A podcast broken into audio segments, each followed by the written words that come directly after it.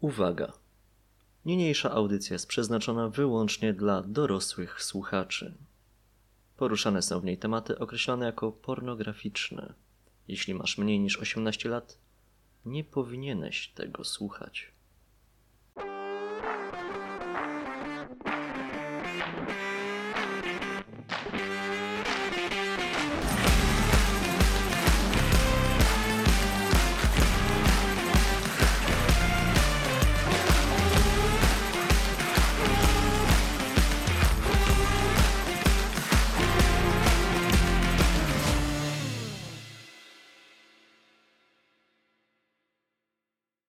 Cześć czołem, witajcie w czternastym odcinku podcastu Trzy Zboki i Tysiącletnie Smoki. Z tej strony mówią do Was Okularek, Cześć. Kiko Siema! oraz ja, czyli Debielał. Witajcie w nowym 2024 roku, Jej! Nice. czyli nagrywamy już w zasadzie cały pełny rok przegraliśmy. No i przegraliśmy na pewno. Prze przegraliśmy. Takie z nas przegrywy. Dobra. W 22 też coś nagrywaliśmy, no to dobrze to wróży. Mhm. Oby nam się tak dalej tak sz- szło. Do- Dostaliście jakieś hentai prezenty? Nie, mój, mój jeszcze do mnie jedzie. Czekam ciągle na paczkę z Japonii, ale jedzie powoli. No to byle tylko tam, chciałem powiedzieć PKP, PKP, Poczta Polska to nie przejęła. O, znaczy, jeżeli przejmą, to mam nadzieję, że dobrze się będą z tym bawić, ale że wróci niepoplamione.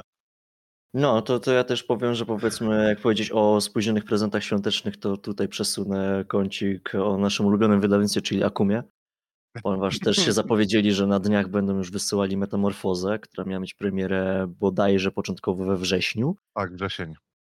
No, takie małe, trzymiesięczne opóźnienie.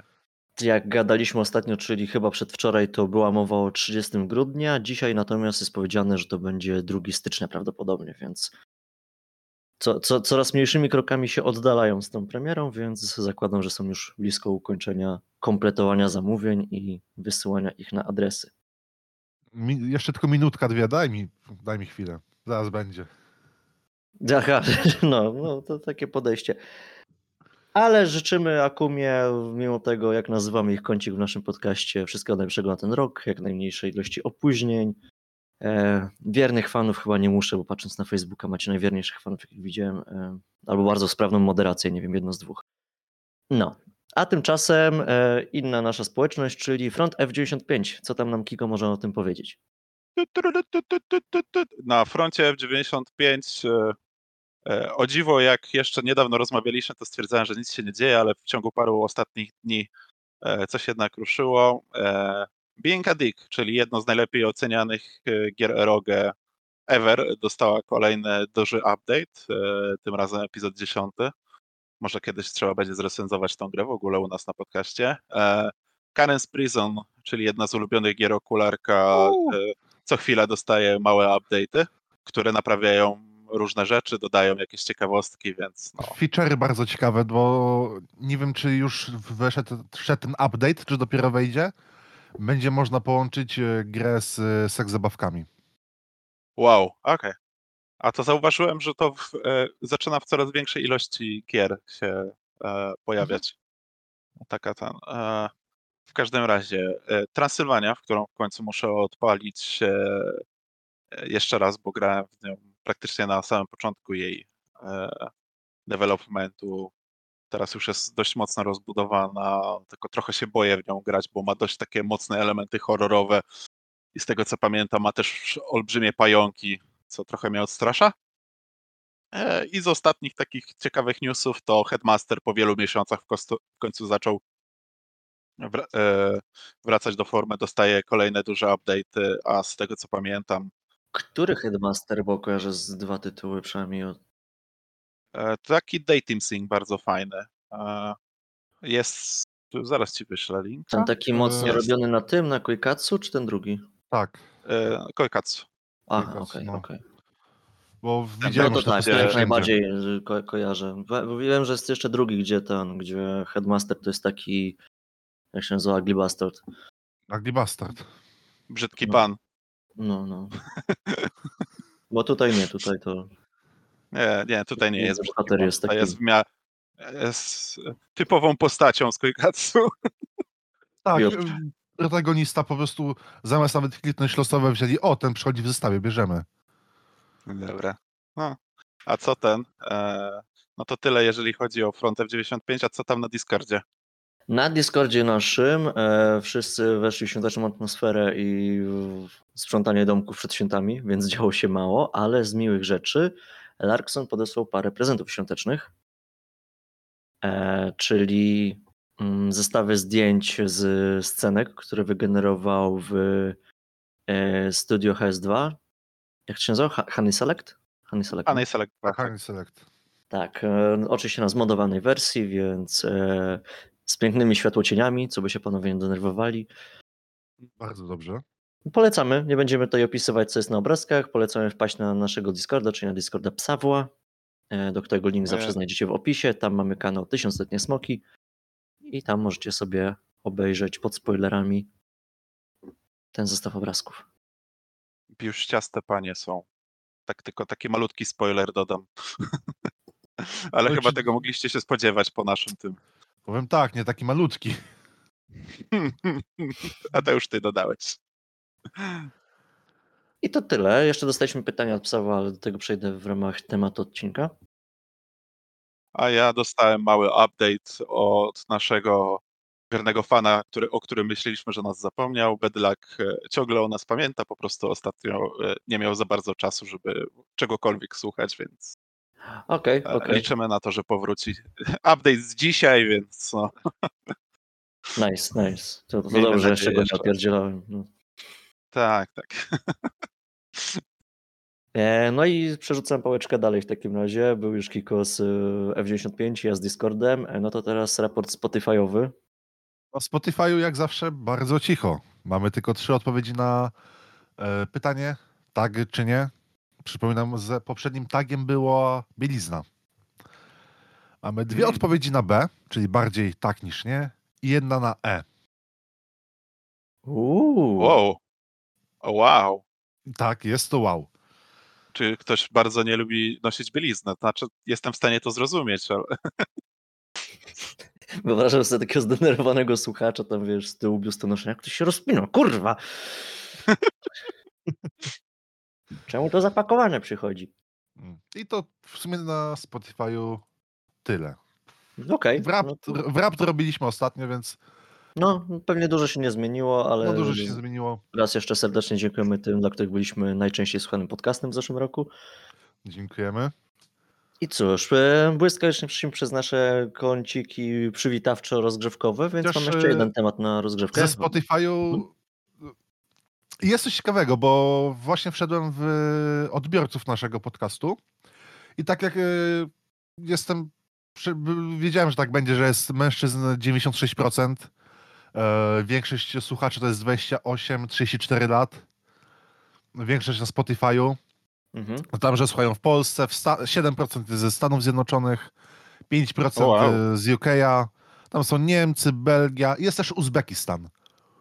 Czy to VPN-y, czy... Nie, no to muszą być VPN-y. To może być VPN, bo to jest Uzbekistan, Hiszpania, Niderlandy. Dobra, Ten- jeżeli to nie są, jeżeli to nie są e, VPN-y, to słuchaczu lub słuchaczko, nie wiem, z Uzbekistanu, napisz do nas. Tak, napisz do nas. Tak samo są Jak dwa razy tam nasz ten cudowny mail. z boki i smoki małpa gmail.com. Możesz też napisać na, na privie, tylko nie wysyłaj jakiegoś linka ze sp- spamem, proszę. No, my nie pracujemy w dużych korporacjach. Eventually, możliwe, że to jeszcze jest w pokłosie jedno z naszych gości, czyli to ten Pola, który ma zagraniczną e, widownię, publikę. Też jest możliwość, ale Nie. też bardzo dziwne w tych statystykach jest to, że jest, są Nederlandcy i de Nederlandcy. Well. No to tak jak masz e, Koreę Północną, Południową i Koreę w Polsce, koło której spadła to ostatnia bomba, nie? Czy Mm, rakieta. okej. No 20 km od Korei, także mógł być skandal światowy. I nawet The Netherlands nie mają ikonki. Tak, de, de Nederlandcy nie mają. może to jest jakaś, wiesz, kolonia, która się jeszcze jest- gdzieś tam ostała. De Nederlands to jest północna Holandia. Wow. To? Nie, nie wierzę, że mają taki podział. A, a Netherlands to jest North, y, północna Brabant i y, Gelderland. Nic nie zrozumiałem, co powiedziałeś. Ja też. Jak już otworzysz swój ten po- podcast geograficzny, to z chęcią go posłucham. Ja też posłucham, ale nie zapraszaj mnie, kiepski jestem z geografii. Dobra. E, jeszcze jakieś ciekawostki Spotify'a? Nie, żebym ukrócał Ja, temat, ale... jakieś ciekawostki Spotify'a to y, w Świętokrzyskim prawie nikt nas nie słucha. Na Warmii na Mazurach tak samo. I w Podkarpackim.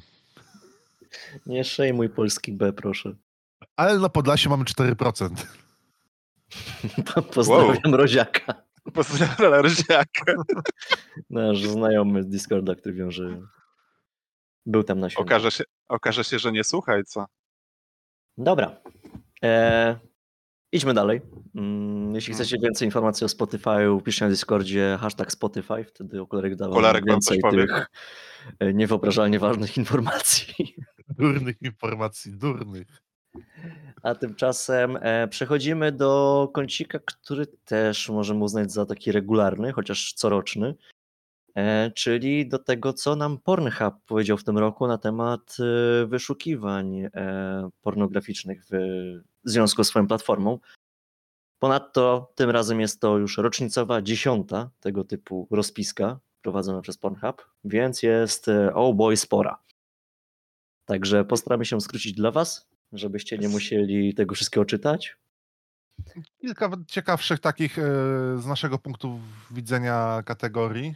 Ja bym zaczął od tych trendów może, które tutaj Tak. sam Pornhub e, wyszczególnił na samej górze, e, czyli ciekawostki, które bardzo mocno jakby podrosły w tym roku. Czyli pierwszy to jest złoty wiek, kwestia tego, że tagi e, związane z starszymi osobami, jak Major, MILF, DILF, wzrosły wyszukiwania o ponad 70% w tym roku. A zwłaszcza e, Granny. a zwłaszcza grany i GILF, które wzrosły o ponad 130-160%, więc O, wow. po drugie, nie wiem, czy kwestia kampanii społecznych, e, czy jakichś naszych upodobań, ale kwestia, że wszelkie kwestie związane z tym Size Plus, mam nadzieję, że nikogo nie uraziłem takim określeniem, e, a określenia wyszukiwane to jest big, bigger, biggest, huge ti- tits, huge cock, e, wzrosły o 170%, jeśli chodzi o te rozmiarówki, o huge no to ponad 60%. Mm, mm, BBW, nie wiem jak to jest, no to BBW po prostu mówię. Tak, czy, BBW. BBW wzrosło o 20%. No i też dołączyło do top 20 wyszukiwań w tym roku, więc ogólnie idziemy w plus size'y. Trójeczka z y, dużych podpunktów to jest coś, co bardzo raduje moje serduszko pod kątem ten temat odcinka. To kwestia Sex Machines i Android, e, wyszukiwania słowa Android wzrosły w tym roku o 1689%. Ma to coś wspólnego z Dragon Ballem? Nie, E, Android co? 18? Też. Mam e, wrażenie, to, że- To jest wyszukiwanie po prostu pod kątem Android, czyli tak samo Android Cosplay, Android Roleplay, no i tego, że w tym roku było troszkę głośniej o niektórych takich kwestiach. Związanych z Androidami. Mm, No i też był ten e, trend na NPC, nie? E, E, Na tak, TikToku tak. i ten stream kilkugodzinny ludzi robiących za NPC-ów z tego, z gier. N- z NPC wyszukiwania wzrosły o 1541%. No nie, nie, nie dziwię się, no bo to No. jest coś, co... Straszne. Poza tym roboty, seks roboty, 3D roboty wzrosły o 304%, maszyny, seks maszyny o 88%. Więc bardzo duże tutaj wzrosty. Zakładam, że Mhm. też to ma jakiś związek bardzo tutaj pokrętny, ale też z AI i twórczością AI, że też powiedzmy Mhm. ludzie potem idą w taką seks roboty. Też e, no może to powiem bardziej przy temacie odcinka, jeśli chodzi o co się kryje też pod wyszukiwaniem seks robot. E, czy też sex doll, ponieważ to nie jest koniecznie to, co przeciętny vanilla użytkownik internetu myśli, że to jest. E, ale żeby tutaj nie przedłużać, e, czwarty podpunkt, uniformy, czy e, jak się inaczej mówi po polsku, mundury? Mundury? No mundury, Mhm. no. No to wzrosły o 240%, mm, Soldier o 330%. Mm, Nie wiem i nie chcę wiedzieć, jaki ma to związek z tym, że pojawił się konflikt, znaczy pojawił, rozrósł się konflikt na Ukrainie i, i wojna sprowokowana Mm, przez nie tylko na Ukrainie. Rosję. Ale także właśnie konflikt palestyńsko-izraelski. Mhm. Więc, well, nie wiem, chyba nie chcę wyszukiwać, a, a, No. ale dosyć duże są te wzrosty, jeśli chodzi o militarne podejście. No i piąty duży podpunkt to jest sexual healing, jak to nazwali, co mnie rozśmieszyło, czyli na przykład therapy, e, które wzrosło 334%, e, a w krytycznych krajach, czyli w Kanadzie i Australii o ponad 500%. O wow. Przy okazji message therapy o 76%, terapii seks i food therapy o ponad 100%. E, ogólnie zakładam, że jest to też związane z tym, że jak mamy powiedzmy fake taxi czy fake hostel, to też w tym roku mniej więcej pojawił się mocny trend na właśnie fake therapy. Mhm. Fake terapii, czy ogólnie terapia z happy endem, czy taki masaż z happy endem, coś takiego. Tak, tak. No, ma, No, masaże- masaż z happy endem to chyba zawsze był, nie? Ale to Mm, W tym roku wyjątkowo mocno. Jak chcecie widzowie lub też słuchacze bardziej, bo nie wiem, czy patrzycie się na Spotify'a, jak nas słuchacie. E, jeżeli chcecie małą ciekawostkę, to YouTube e, posiada coś takiego jak Naked Yoga, której nie wiedzieć czemu nie banuje, więc jeżeli nie chcecie wchodzić na Pornhuba, to możecie wejść na, na, na YouTube'a i sobie Ogólnie- poszukać. Na YouTubie mogą znajdować takie treści, tylko nie będą one monetyzowane. Mhm. Już nawet odchodząc troszkę od YouTube'a, jeszcze e, zatrzymując się przy tym masażu, to też zauważyłem bardzo duży trend. Nie wiem też, czy jest to jakiś związek powiedzmy z tym podejściem OnlyFans i kamerek do powiedzmy e, przedsiębiorstw usług seksualnych. Mhm. Czyli, że też nawet na stronach oferujących e, usługi typu prostytucja, te, no to bardzo mocno wzrosły też kwestie tego masażu, nuru i tak dalej. Co też mnie zastanawia właśnie, czy jakiś taki nagle się zrobił comeback, nie? Takiego soft porno, nie? So, soft seksu. Jest to coś do zbadania. Chcesz to badaj. Nie. Będziesz naszym wysłannikiem? Złożymy ci się na ten. Nie, nie trzeba, ja się z domu nie ruszam. No, to nie musisz się ruszać z domu. przyjeżdżać. Chyba jeszcze będę płacił za dojazd. A wiecie, że Nie, nie, nie, ty nie będziesz płacił. My ci zapłacimy, złożymy się. Ty nam tylko zdasz recenzję. Zrobimy zrzutkę ze słuchaczami. No, przyjedzie, rzuci mu cenę, wyciąż pieniądze, tak patrzy na jej auto, ale słyszę takie, no, stukanie pod maską niepokojące. No. I pójdzie A. na bartel. Mhm. Chcesz przejąć pałeczkę okularku, że tak to ujmę i, i ty jakąś teraz statystykę omówić? Mm, Mogę przejąć pałeczkę. No To przejmę pałeczkę i nie wiem, czy patrzycie, czy nie patrzycie. e, Czy macie, jakieś, e, czy macie pomysł, co może być najbardziej szkolnymi e, terms, to są Wyrażeniami. wrażeniami? No ja to widzę, ale... Ja mogę postrzelać. Dawaj, postrzelać. strzelaj. Ja poszukam. No to jak, jak mówiliście, że wzrosła mocno ten, a, jak to się nazywa? Starsze pani i ten to MILF. Gdzieś tam na pewno jest. Tak, urósł e, z trzeciego na drugie miejsce, Uuu, okej. porównując z zeszłym A. rokiem. E, No gdzieś musi być hentai. Pierwsze miejsce, niezmiennie, od lat. O wow! Okej. Zapominam, że ludzie nie szukają hentajów na, na stronach dokładnie do tego przeznaczonych. Tak, tylko w słabej A. jakości ze słabymi napisami na Pornhubie. Ta, al, albo jeszcze gorzej z tym, z lektorem jakimś. Ej, knapika to A. szanuje euforię. E, nie wiem, no gadaliśmy o masażu więc i tym wzroście, więc może masaż. Tak, Jest masaż gdzieś, jest, ale ale jest spadł o jedno 10, miejsce w dół. 14 chyba, jeśli dobrze liczę. Okej, a no to mocno daleko.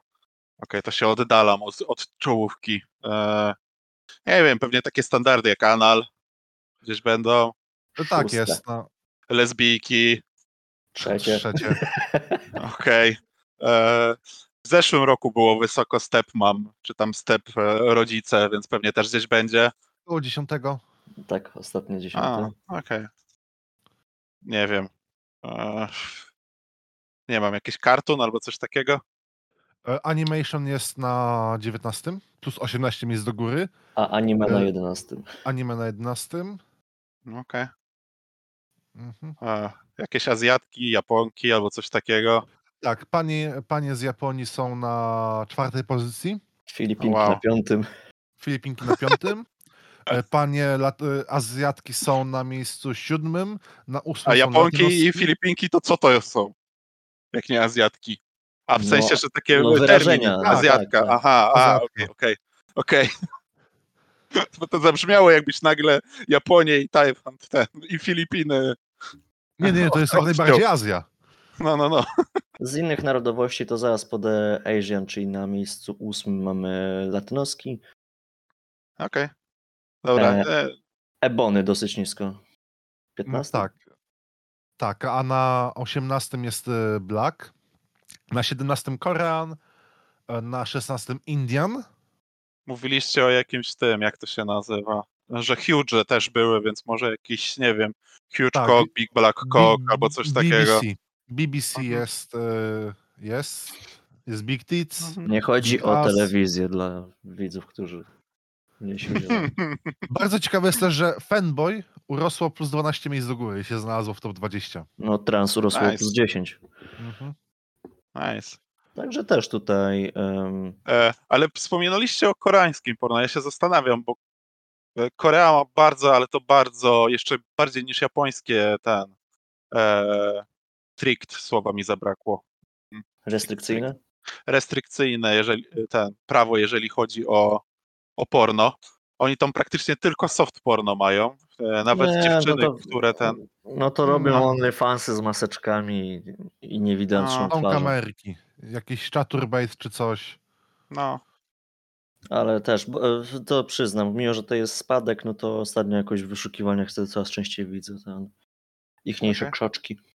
Ja o dziwo coraz więcej widziałem Chinek, ale chyba nie, nie wspomnieliście o nich. Może się po prostu do, do tych Azjatów. E, no Asian właśnie, o, o, o, tak, ale o dziwo nie ma Ch- Chinese jako. No, Nie, bo mówię, no bo widziałem nie maskę. może nie? Amerykanom to przez klawiaturę nie przechodzi. Mhm.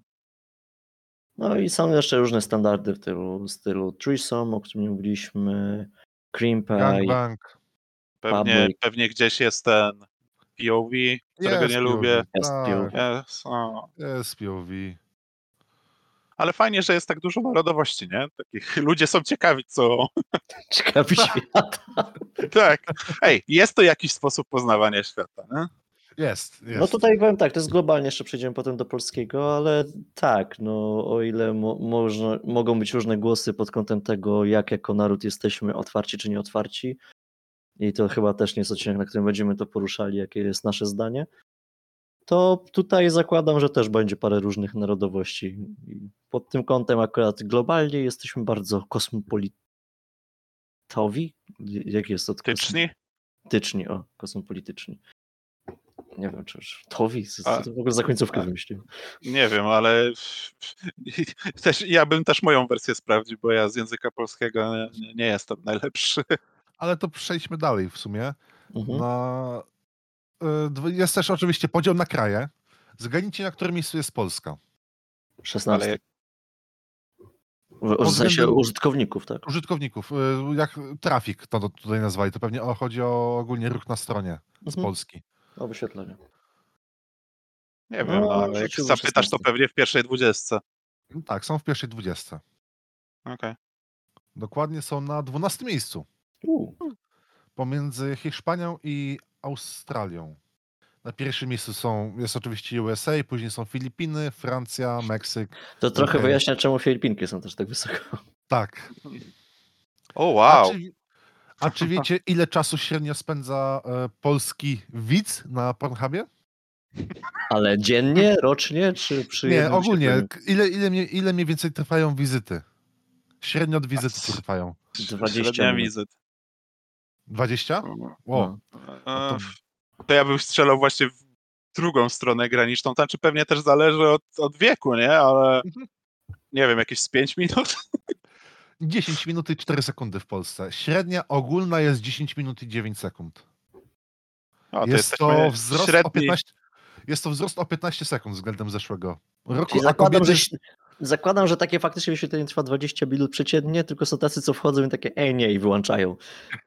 To wtedy ma 0,20, to się średnia z 10. Tak. wtedy. I ogólnie jest też podział względem wieku. 18-24 jest spadek o, o 74 sekundy. Mm, To względem szybko raz, średniej. raz i do domu. Tak. Największy to- wzrost jest 65 plus, plus 77 sekund, ale to po Ale prostu to, to no, nie jest e, wz- wzrost roczny, tylko to jest kwestia od średniej odchyłki. tak, od średniej, no. No Polska urosła 9 sekund od zeszłego roku. I, to nie jest nasze ostatnie słowo. Uh, rośniemy, dobrze. Ale jesteśmy w top, czołówce. top 20 krajów korzystających z Pornhuba tworzy 78% dziennego trafiku. Nice. No i cóż, no, Mm. no oczywiście najbardziej popularna pora na przeglądanie to jest to po 9 wieczorem do pierwszej rano. Jeszcze taki Mhm. Pik lunchowy od pierwszej po południu do szóstej po południu. No siesta jest po Jak z prostu. pracy, albo jak z pracy wracasz, nie? Mhm. No, Wkurwiłeś się na współpracowników, musisz odreagować. tak, Lepsze to niż inne dziwne rzeczy, które możesz robić, żeby kategorii chyba nie odreagować. będziemy przeglądać, bo to prawie, że to samo co wyrażenia, tylko bardziej pod Tak. Pornhuba. A o, i tu Mhm. jest bardzo ciekawa kategoria, bo e, jakie kategorie wzrosły najwięcej? Najwięcej wzrosły kategoria Koran, jest to 82%, Japanese 74%, Mature 69%, e, ale też jest napisany podział, która kategoria była najdłużej e, oglądana i naj- najkrócej oglądana. To najdłużej oglądane były small titsy, średnio, Mm, Nice. 15 minut i 46 sekund. Później brunetki, e, double penetration, hardcore, big ass i big dick. A najkrócej ze wszystkich, co mnie bardzo cieszy, z serduszka, były stopy. 6 minut i Wiesz- 3 sekundy. Nie będę ci mówił, dlaczego tak krótko. Uf, uf. No bo jak widzisz ładne stopy, no to co, co się masz powstrzymywać, no? Okej. Miejski A. kona miasto w lato, jak chod- chodzą ludzie w sandałach. E, to nie, nie, bo większość, o dziwo większość stóp nie, nie, nie, nie jest ładnych. Także wiesz, ta średnia, e, średnia ładności stóp e, w lecie w sandałach jest wręcz bardziej ohydna niż ten. Mówi, że stopa, stopa, stopa piękna jest różna. Mhm. Jest. Jakbym chodził palić, to bym poszedł. Ja tymczasem przejdę do innej kontrowersyjnej kategorii, czyli e, Pornhub, jak wiele e, innych przedsiębiorstw też w związku z e, Pride Monthem, no to tworzyło dodatkowe statystyki. I tak samo jak stworzyli sobie też takim, nawet nie chcę powiedzieć kategorii, ale dział Pornhub Gay. I powiem tak, jako osoba straight, no to nie będę tutaj, czy cis, czy jakkolwiek chcecie mnie nazywać, ja się wolę nie określać. To to, co mnie najbardziej zaciekawiło, to to, że w Most Search for Gay Terms był jeden zaskakująco wysoki skok w tych statystykach o Mhm. 27 miejsc. Na siódme miejsce wy- wylądował Curious Straight Friends. Okej. Ale poczekaj, bo to jest gay w takim e, ogólnym znaczeniu? Ogólne, czy tak. Czyli lesbijki też, tak? Tak, tak, tak. Tak, tak. Okej, no to, to, to taki termin kojarzę, nie? U lesbijek, nie? Że to są, wiesz, no w sumie to, nie wiem, nie oglądam też gejowskiego porno, w sensie gejowskiego, w sensie facet, x facet, Mhm. e, więc nie wiem, czy tam termin też taki występuje, ale o tym terminie jak najbardziej słyszałem, nie? Tylko nie spodziewałem się aż takiego wzrostu, nie? No to Chyba nawet tak taki- w porównaniu do innych w ogóle tej kategorii właśnie jest zaskakujący, bo Mhm. max, jaki widzę, to jest powiedzmy jakieś 12-15 pozycji, a tutaj wiesz, 27 nagle, nie? Mhm. Co też trochę pokazuje te zmiany społeczne i mówię, chociaż z drugiej strony, no okej, no to znaczy, że to powiedzmy osoby e, homoseksualne, czy tam po prostu korzystające z Pornhub Gay jako tam zakładki, no to też mają fetysz mówiący o tym, że jeśli właśnie jest znajomy tak, który jest nagle zainteresowany, nie? Więc okej. Good for them i, i tylko to chciałem tutaj podrzucić, jeśli chodzi o te statystyki. Performersi. można, ciekawa jest statystyka, e, proporcje e, względem e, płci, jak to jest, też jest podział tylko na mężczyzn na kobiety, nie ma inaczej. Mhm. Jest jeden kraj, gdzie jest więcej kobiet, który więcej kobiet ogląda niż mężczyzn. Zgadnijcie jaki. Japonia. Nie. Ukraina. Filipiny. A, okej. E, W Kolumbii jest 50 na 50, równo. A później tylko spadek.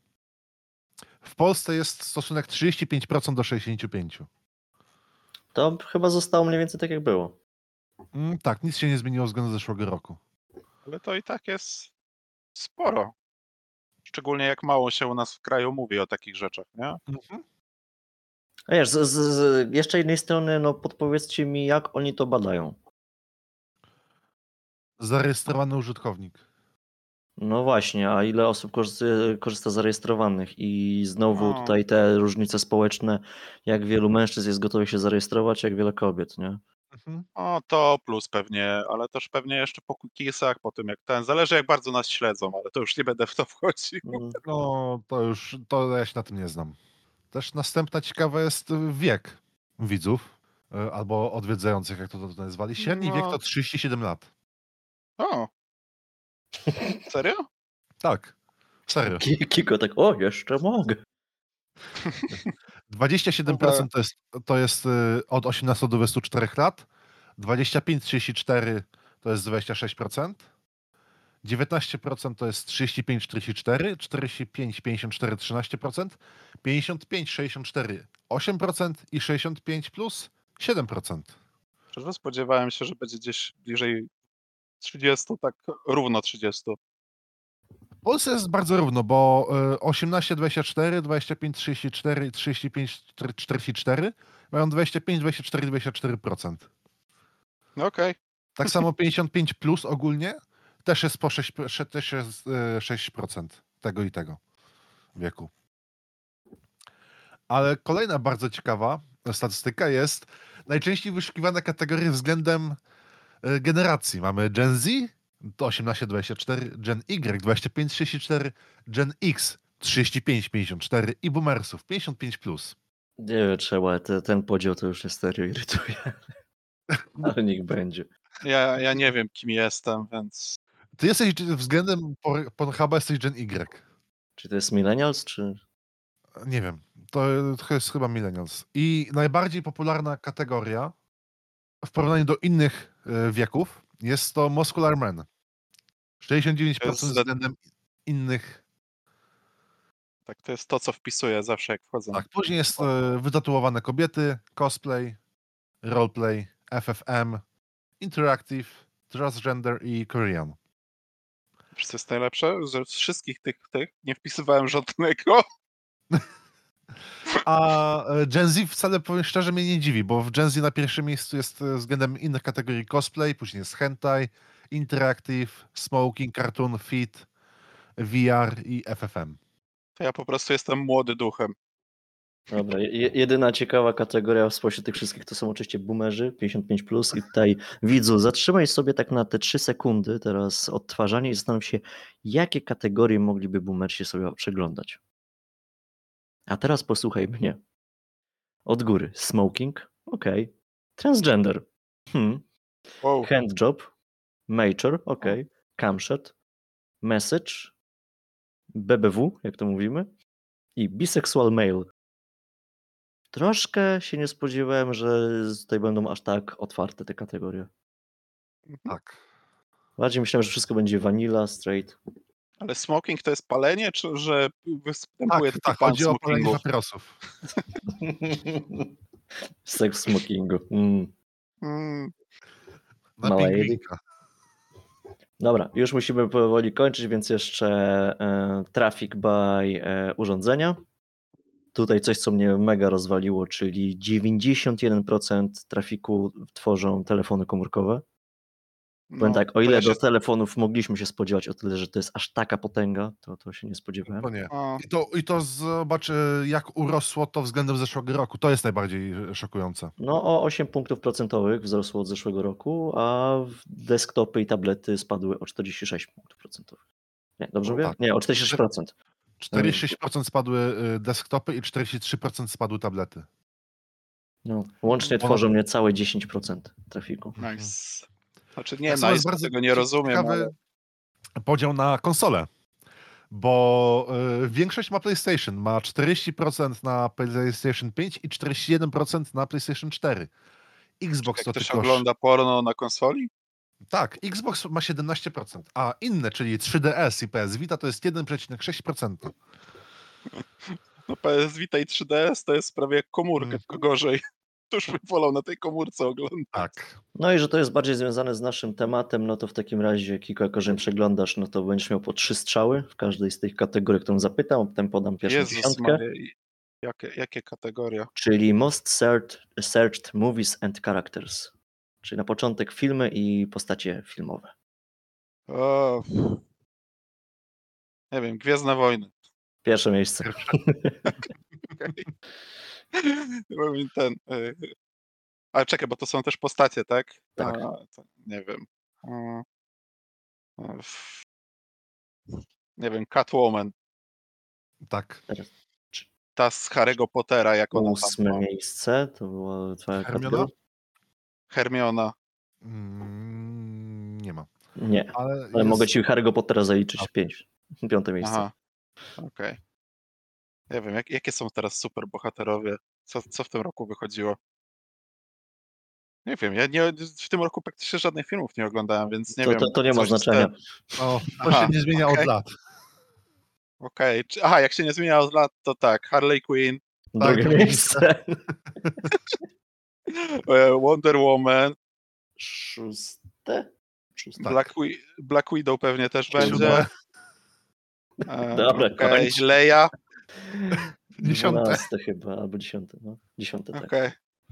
No to powiedzieliście, że się nie zmienia, bo ja myślałem, że to może są jakie zmiany były w tym roku. Trzecie Nie, miejsce gra o Tron, czwarte Avatar. Co? Potem tak- Gra o Tron? Czekaj, czekaj, co? No, Przecież to już... Tak.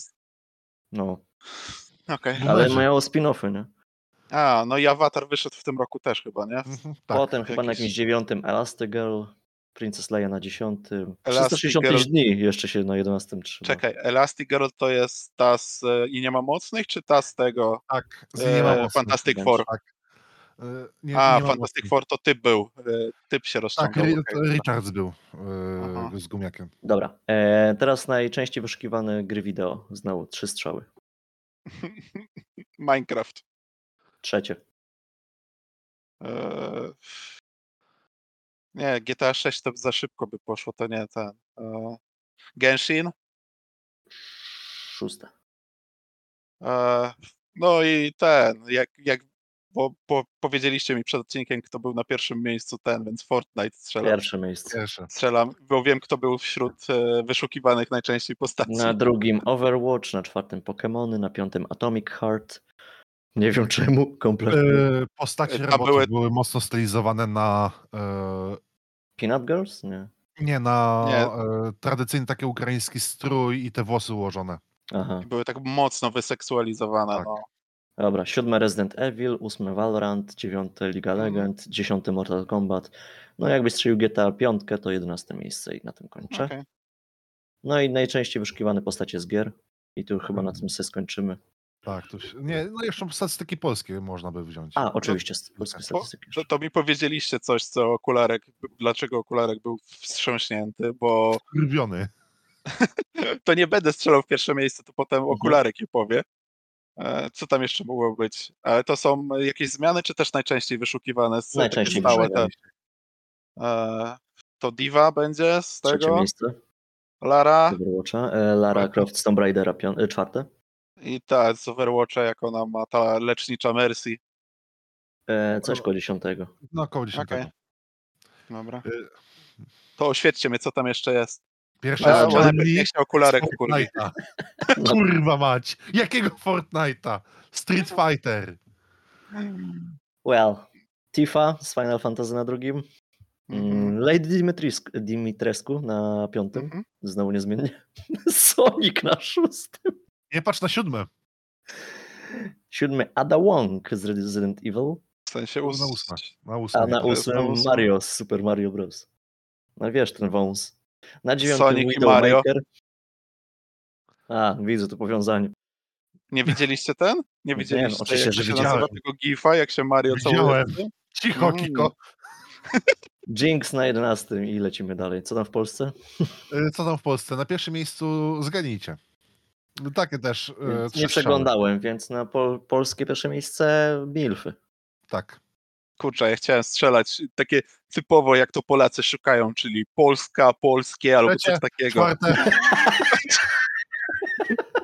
Czekaj, to są dwa różne wyszukiwania, Tak. tak? Polska i polskie są dwa różne wyszukiwania. Hentai, O, Polska wow. jest trzecia, polskie są czwarte. Panie, hentai tam jest? Na drugim. Z, zamieniło się z Milfem względem zeszłego roku. No to pierwsze A. cztery strzeliliśmy w pierwszych strzałach. Tak. Ładnie. Mm, Jeszcze Niżej, nie wiem, Japonki, bo Japonki też lubimy.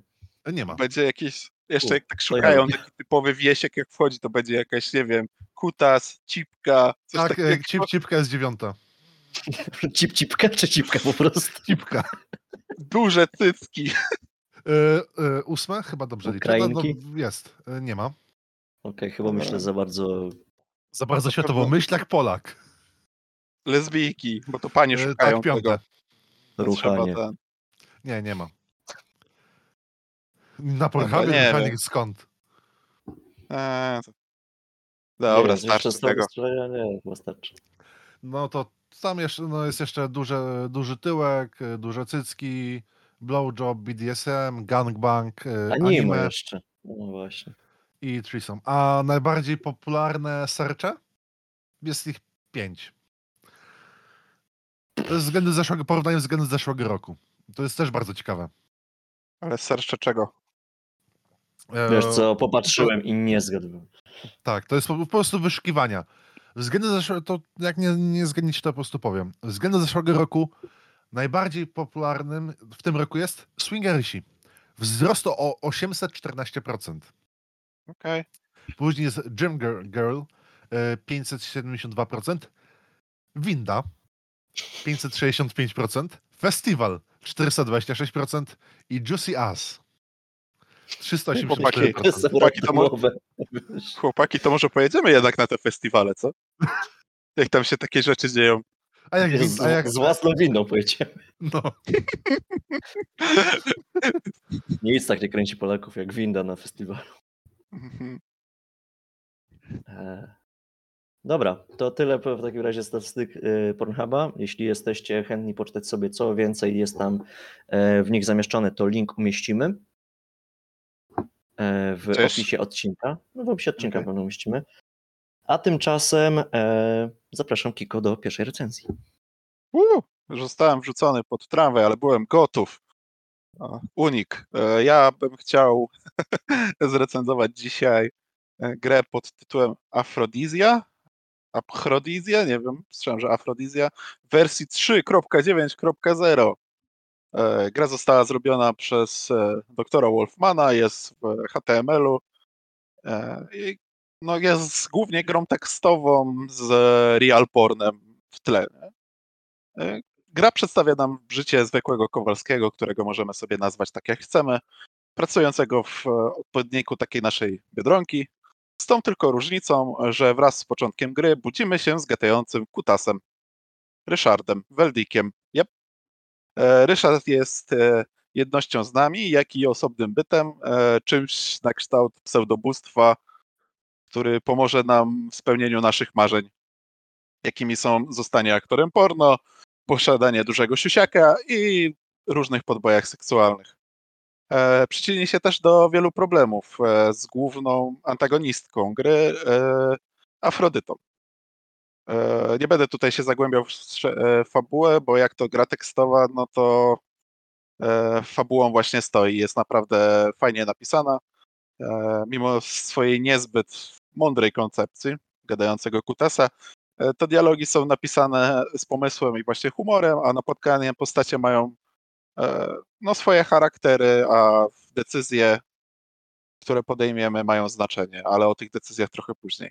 E, Gra z początku przypomina wiele innych produkcji e, typu Choose Your Own Adventure, właśnie z takimi aktorkami porno robionych w HTML-u. Ogólnie ostatnio zauważyłem dość spory wysyp tych takich gier na F95, e, tylko niestety większość z nich e, no, w skali na 5 to dostaje takie oceny 3 lub poniżej, albo po dwóch update'ach są porzucane w pizdu. Nie wiem od czego to zależy, no ale może każdy się spodziewa jakiegoś wielkiego sukcesu. E, Co różni e, tą grę od całej reszty, e, to na pewno sposób, w jaki jest rozgrywane, w jaki sposób rozgrywane są te sceny seksualne. Jest wiele możliwości do wyboru, pokazujących nam różne urywki e, z tego prawdziwego porno, popartych wieloma statystykami, od których zależy w ogóle, czy będziemy mogli wykorzystać daną opcję, e, to jak dużo przyjemności czy bólu sprawimy sobie, czy naszej partnerce. E, No i same te statystyki, jak i jeszcze inne dodatkowe e, mm, dodatkowe jeszcze, wiem, inne słowo na statystyki, żeby się nie powtarzać. W każdym razie, no, jest ich cała masa, więc wpływają też na nasze decyzje poza e, tymi scenami seksu.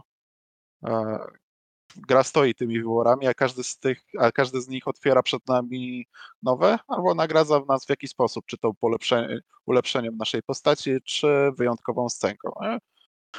Czyli no, jeżeli mamy tam, nie wiem, dominację na jakimś poziomie, to możemy w, no, w danej scence zachować się w inny sposób niż e, gdybyśmy jej nie mieli.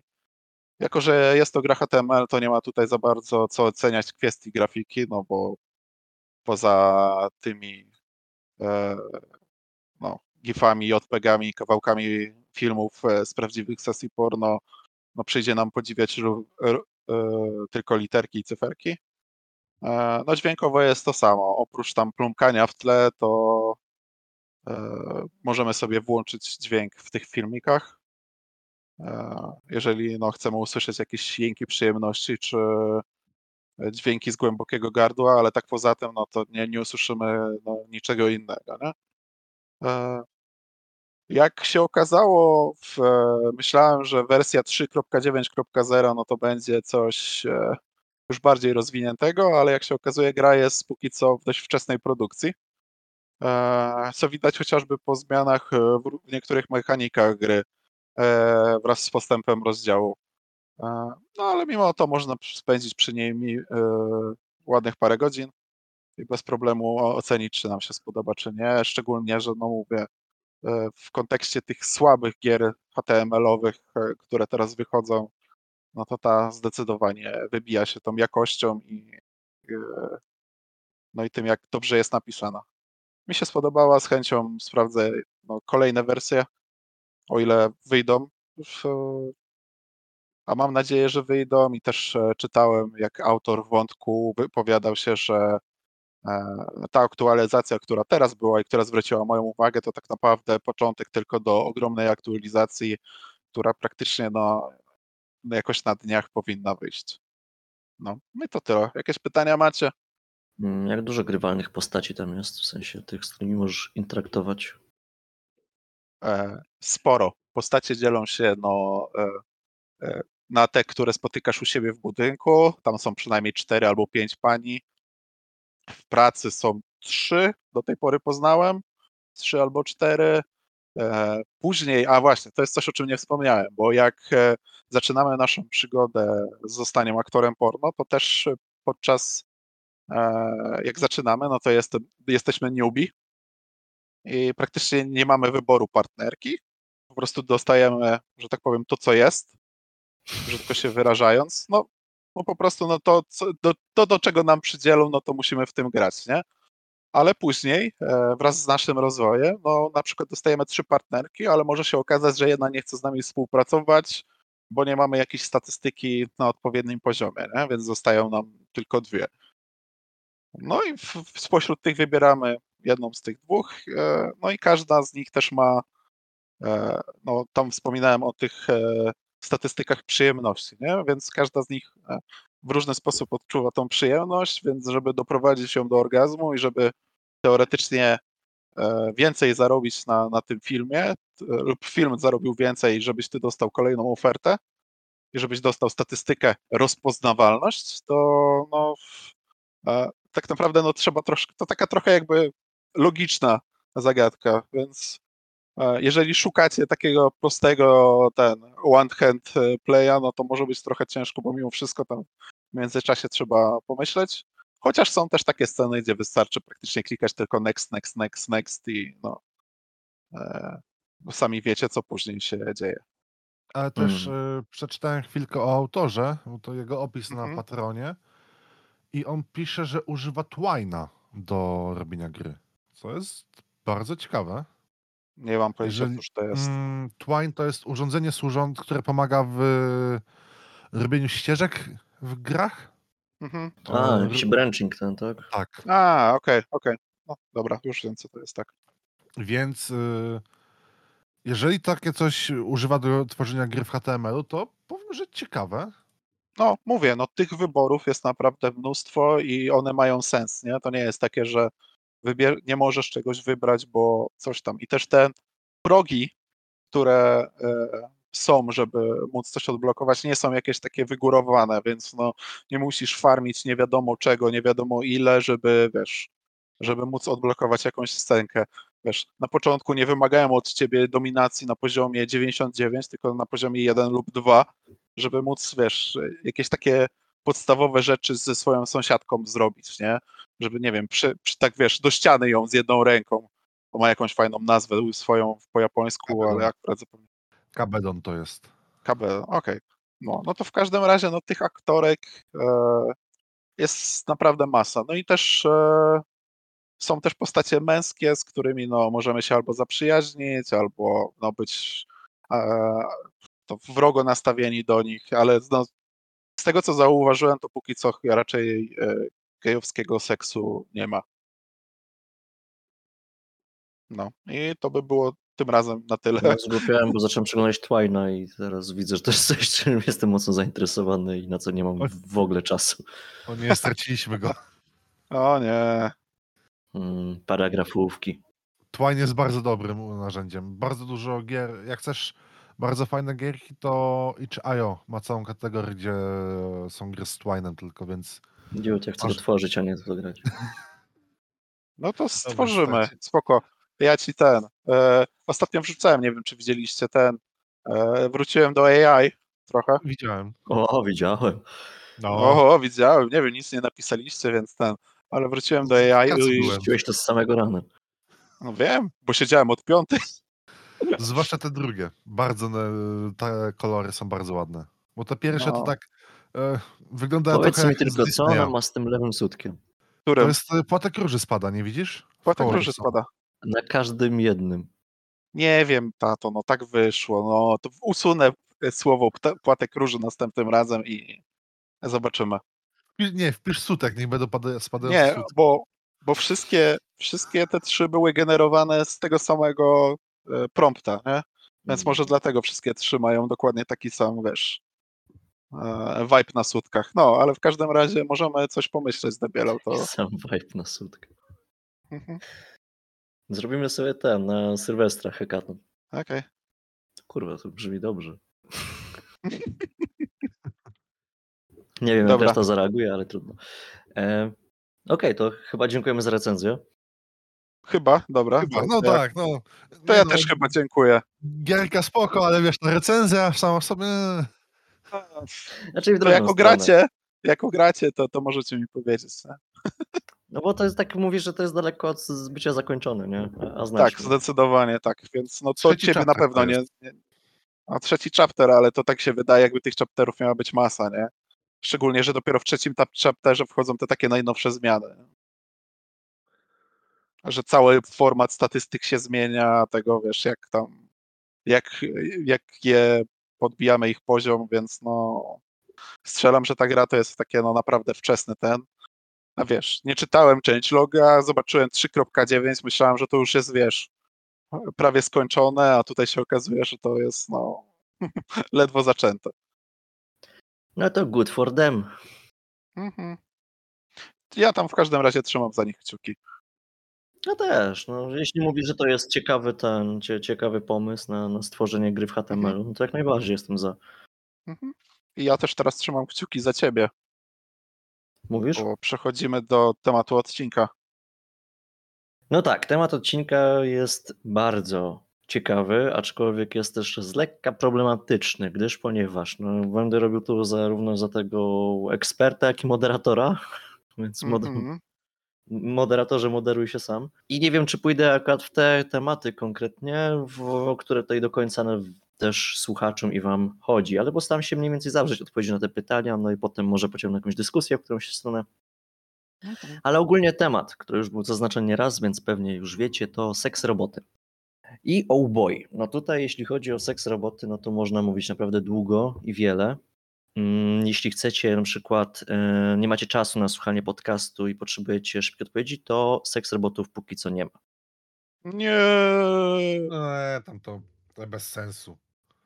No trochę bez sensu. E, Kwestia jest taka, że ogólnie cała branża gadżetów erotycznych czy zabawek erotycznych, jakkolwiek byśmy to nazwali, sex tools czy sex toys, e, zależnie od naszego podejścia i może trochę też struktury, chociaż tutaj nie widzę większej, większego rozróżnienia, czy- czym jest gadżet erotyczny, czym jest zabawka erotyczna. To bardziej jest po prostu koncepcja tego, jak do tematu podchodzi. Zabawkę możesz dać dzieciom. Nie tego typu. Przynajmniej nie legalnie, chyba. Nie wiem, no, nawet nie wiem, jaki jest stosunek. Na pewno nie można ten sprzedawać tego typu wyrobów dzieciom, a czy możesz je dawać jako rodzic, nie wiem, nie interesuję się, rodzicem nie jestem. To już zależy od was. Mm, I tak jak mówiłem, nie chcę tutaj przechodzić przez całą, całą historię świata, tak, i zaczynać od powiedzmy wszelakich zabawek e, erotycznych, które doprowadziły do tego, gdzie jesteśmy teraz. No bo tak jak zresztą możecie przeczytać w książce, którą polecałem już poprzednim razem, którą też doczytałem, doczytałem wiele różnych źródeł, mm, no musielibyśmy się cofnąć już pewnie do starożytnych Greków jak nie dalej, bo już w jaskiniach e, neandertalskich znaleziono kamienne rzeczy obłego kształtu, penisopodobnego, które z archeo- archeologicznego punktu widzenia no nie miały raczej innego stosowania niż jakieś samozadowolenie. Więc no już nawet najstarsze pokolenia przodków człowieka kombinowały. E, W starożytnej Grecji też nie dość, że zachowały się pewnego rodzaju urządzenia, czy tu akurat zapomniałem słówka, ale ja też nie jestem dobry w pamiętaniu nazw, ale było coś takiego, co nazywało się penis z chleba i to faktycznie było coś właśnie z jakiegoś takiego twardego ciasta ukształtowany właśnie no, faliczny kształt, służący do masturbacji albo też do składania w ofierze bogom płodności i tak dalej.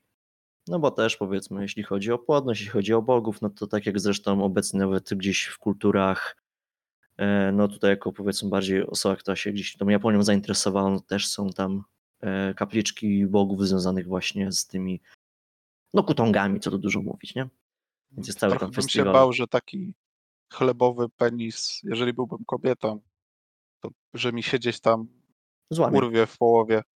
Mhm. Wiesz, no tutaj jest ten plus, że jeśli już tak, że tak powiem, nasiąki namógł tak, że pękł, czy tam się złamał, no to już był, istnieje bardzo duża szansa, że to przeżyjesz i jakoś z siebie wyrzucisz, nie? Z czasem. Mhm. No aczkolwiek na pewno nie byłoby to przyjemne. No tutaj, w, tak jak mówię, nie chcę się zagłębiać jakoś w strukturę wszelkich tam urządzeń. Gdzieś tutaj tylko symbolicznie wspomnę Hitachi, Magic Wand, który też był takim powiedzmy trochę breaking rzeczą, tak, jeśli chodzi Tenga. o... Jeszcze raz? Tenga też jest takie urządzenia.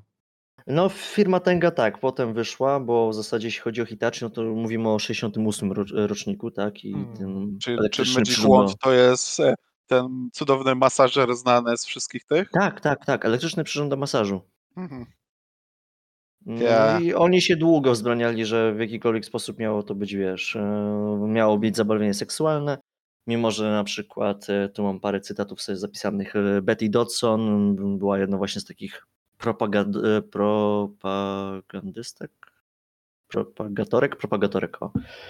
Nie wiem, czy trudnych słów, skoro nie potrafię ich dzisiaj wypowiedzieć, ale przepraszam was za to. Która właśnie prowadziła też zajęcia dla kobiet na temat e, odkrywania własnej seksualności, e, nauki samozadowalania się. Mm, I korzystała właśnie z tego Hitachi Magic Wanda jako jednego z narzędzi terapeutycznych.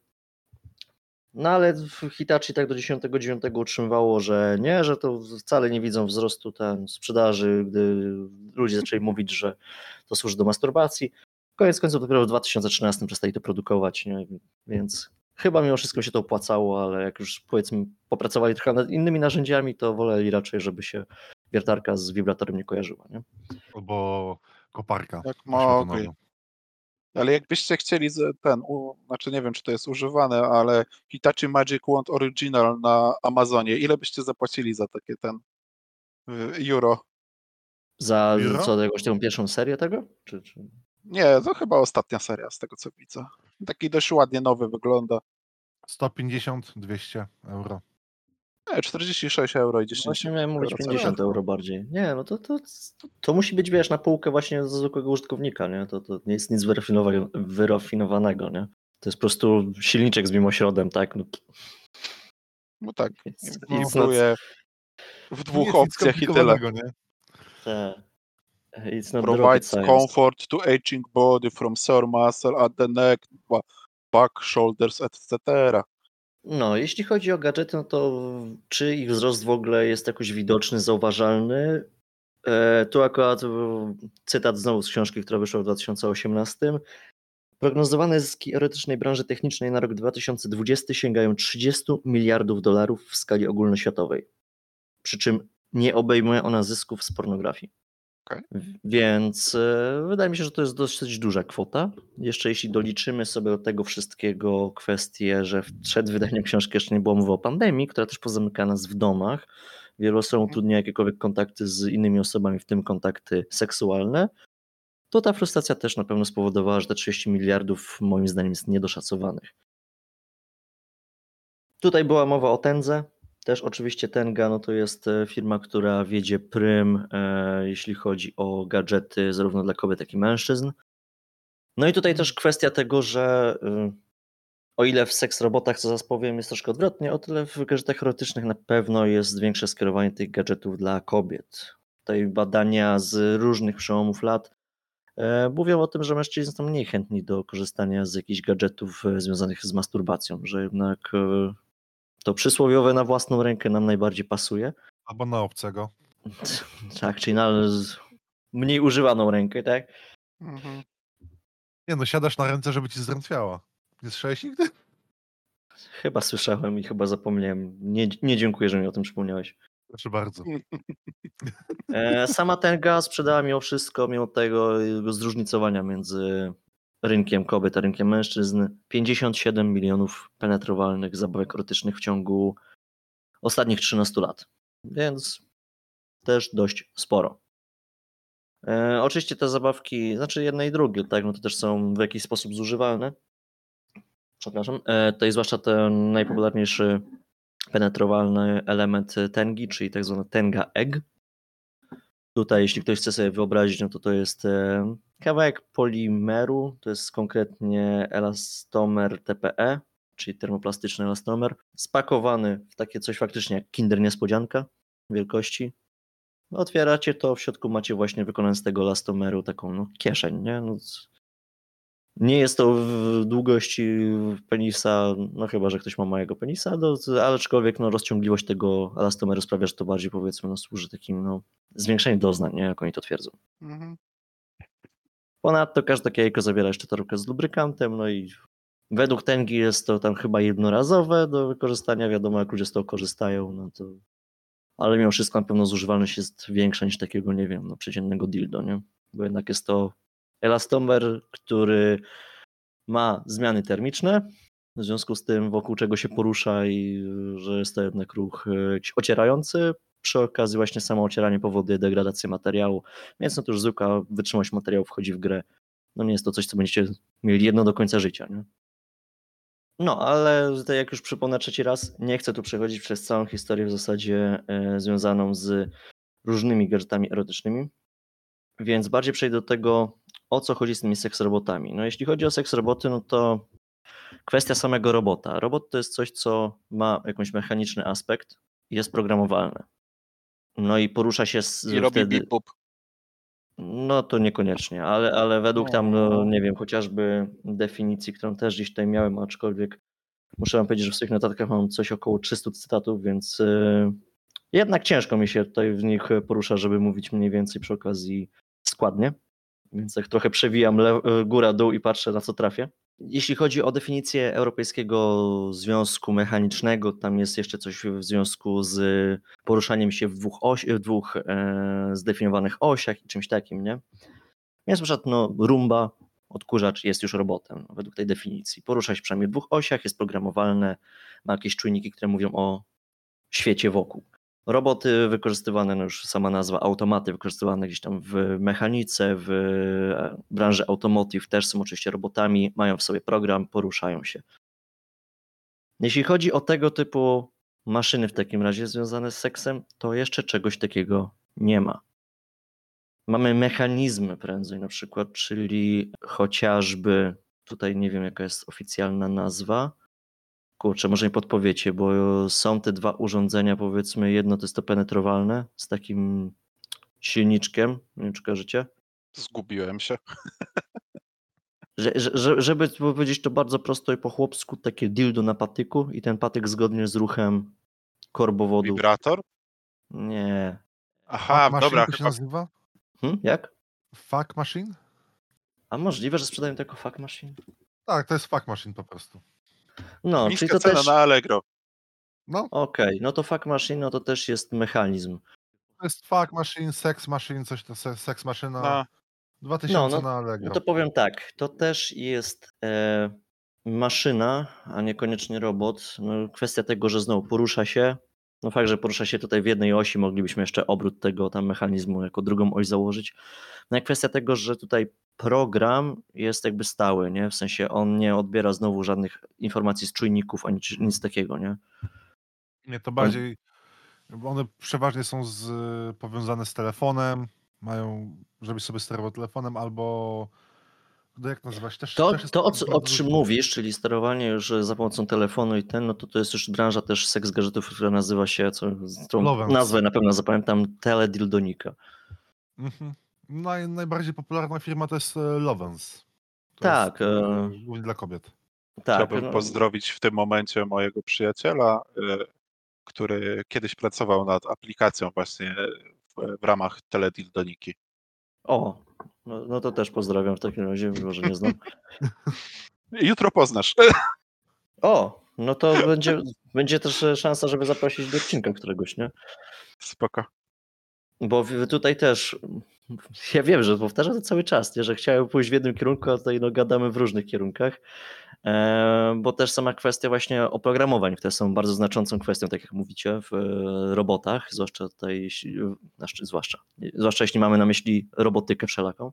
I są zarówno open source'owe e, programy, software'y, e, chociażby jednym z takich bardziej rozpoznawalnych jest e, Mm, który jest też wtyczką właśnie software'ową e, pozwalającą na dogranie swoich programów do komercyjnie zamkniętych u, urządzeń w stylu teledildoniki. E, Jeden z pierwszych software'ów e, też były powiązane ze sterowaniem wibratorami za pomocą kontrolera Xboxowego i też coś tam miało właśnie X w nazwie, Mm, nie wiem czy Sexbox, czy, czy jakoś tak to nazwali. Więc pomysłów tej różnorodności ludzkiej jest pełno. Więc mamy już w zasadzie bardzo dużo mechanizmów, czynników, które pozwoliłyby nam stworzenie tych seks robotów.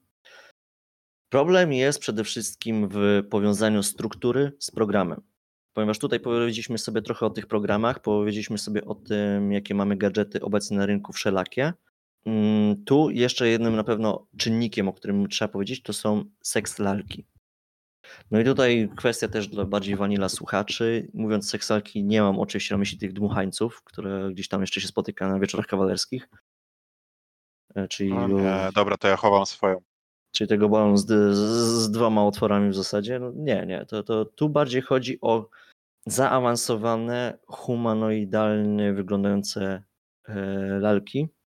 Tu na pewno mogę powiedzieć o paru e, twórcach. Na pewno jednym z głównych twórców na świecie jest Real Doll mm, produkcji Abyss Creations.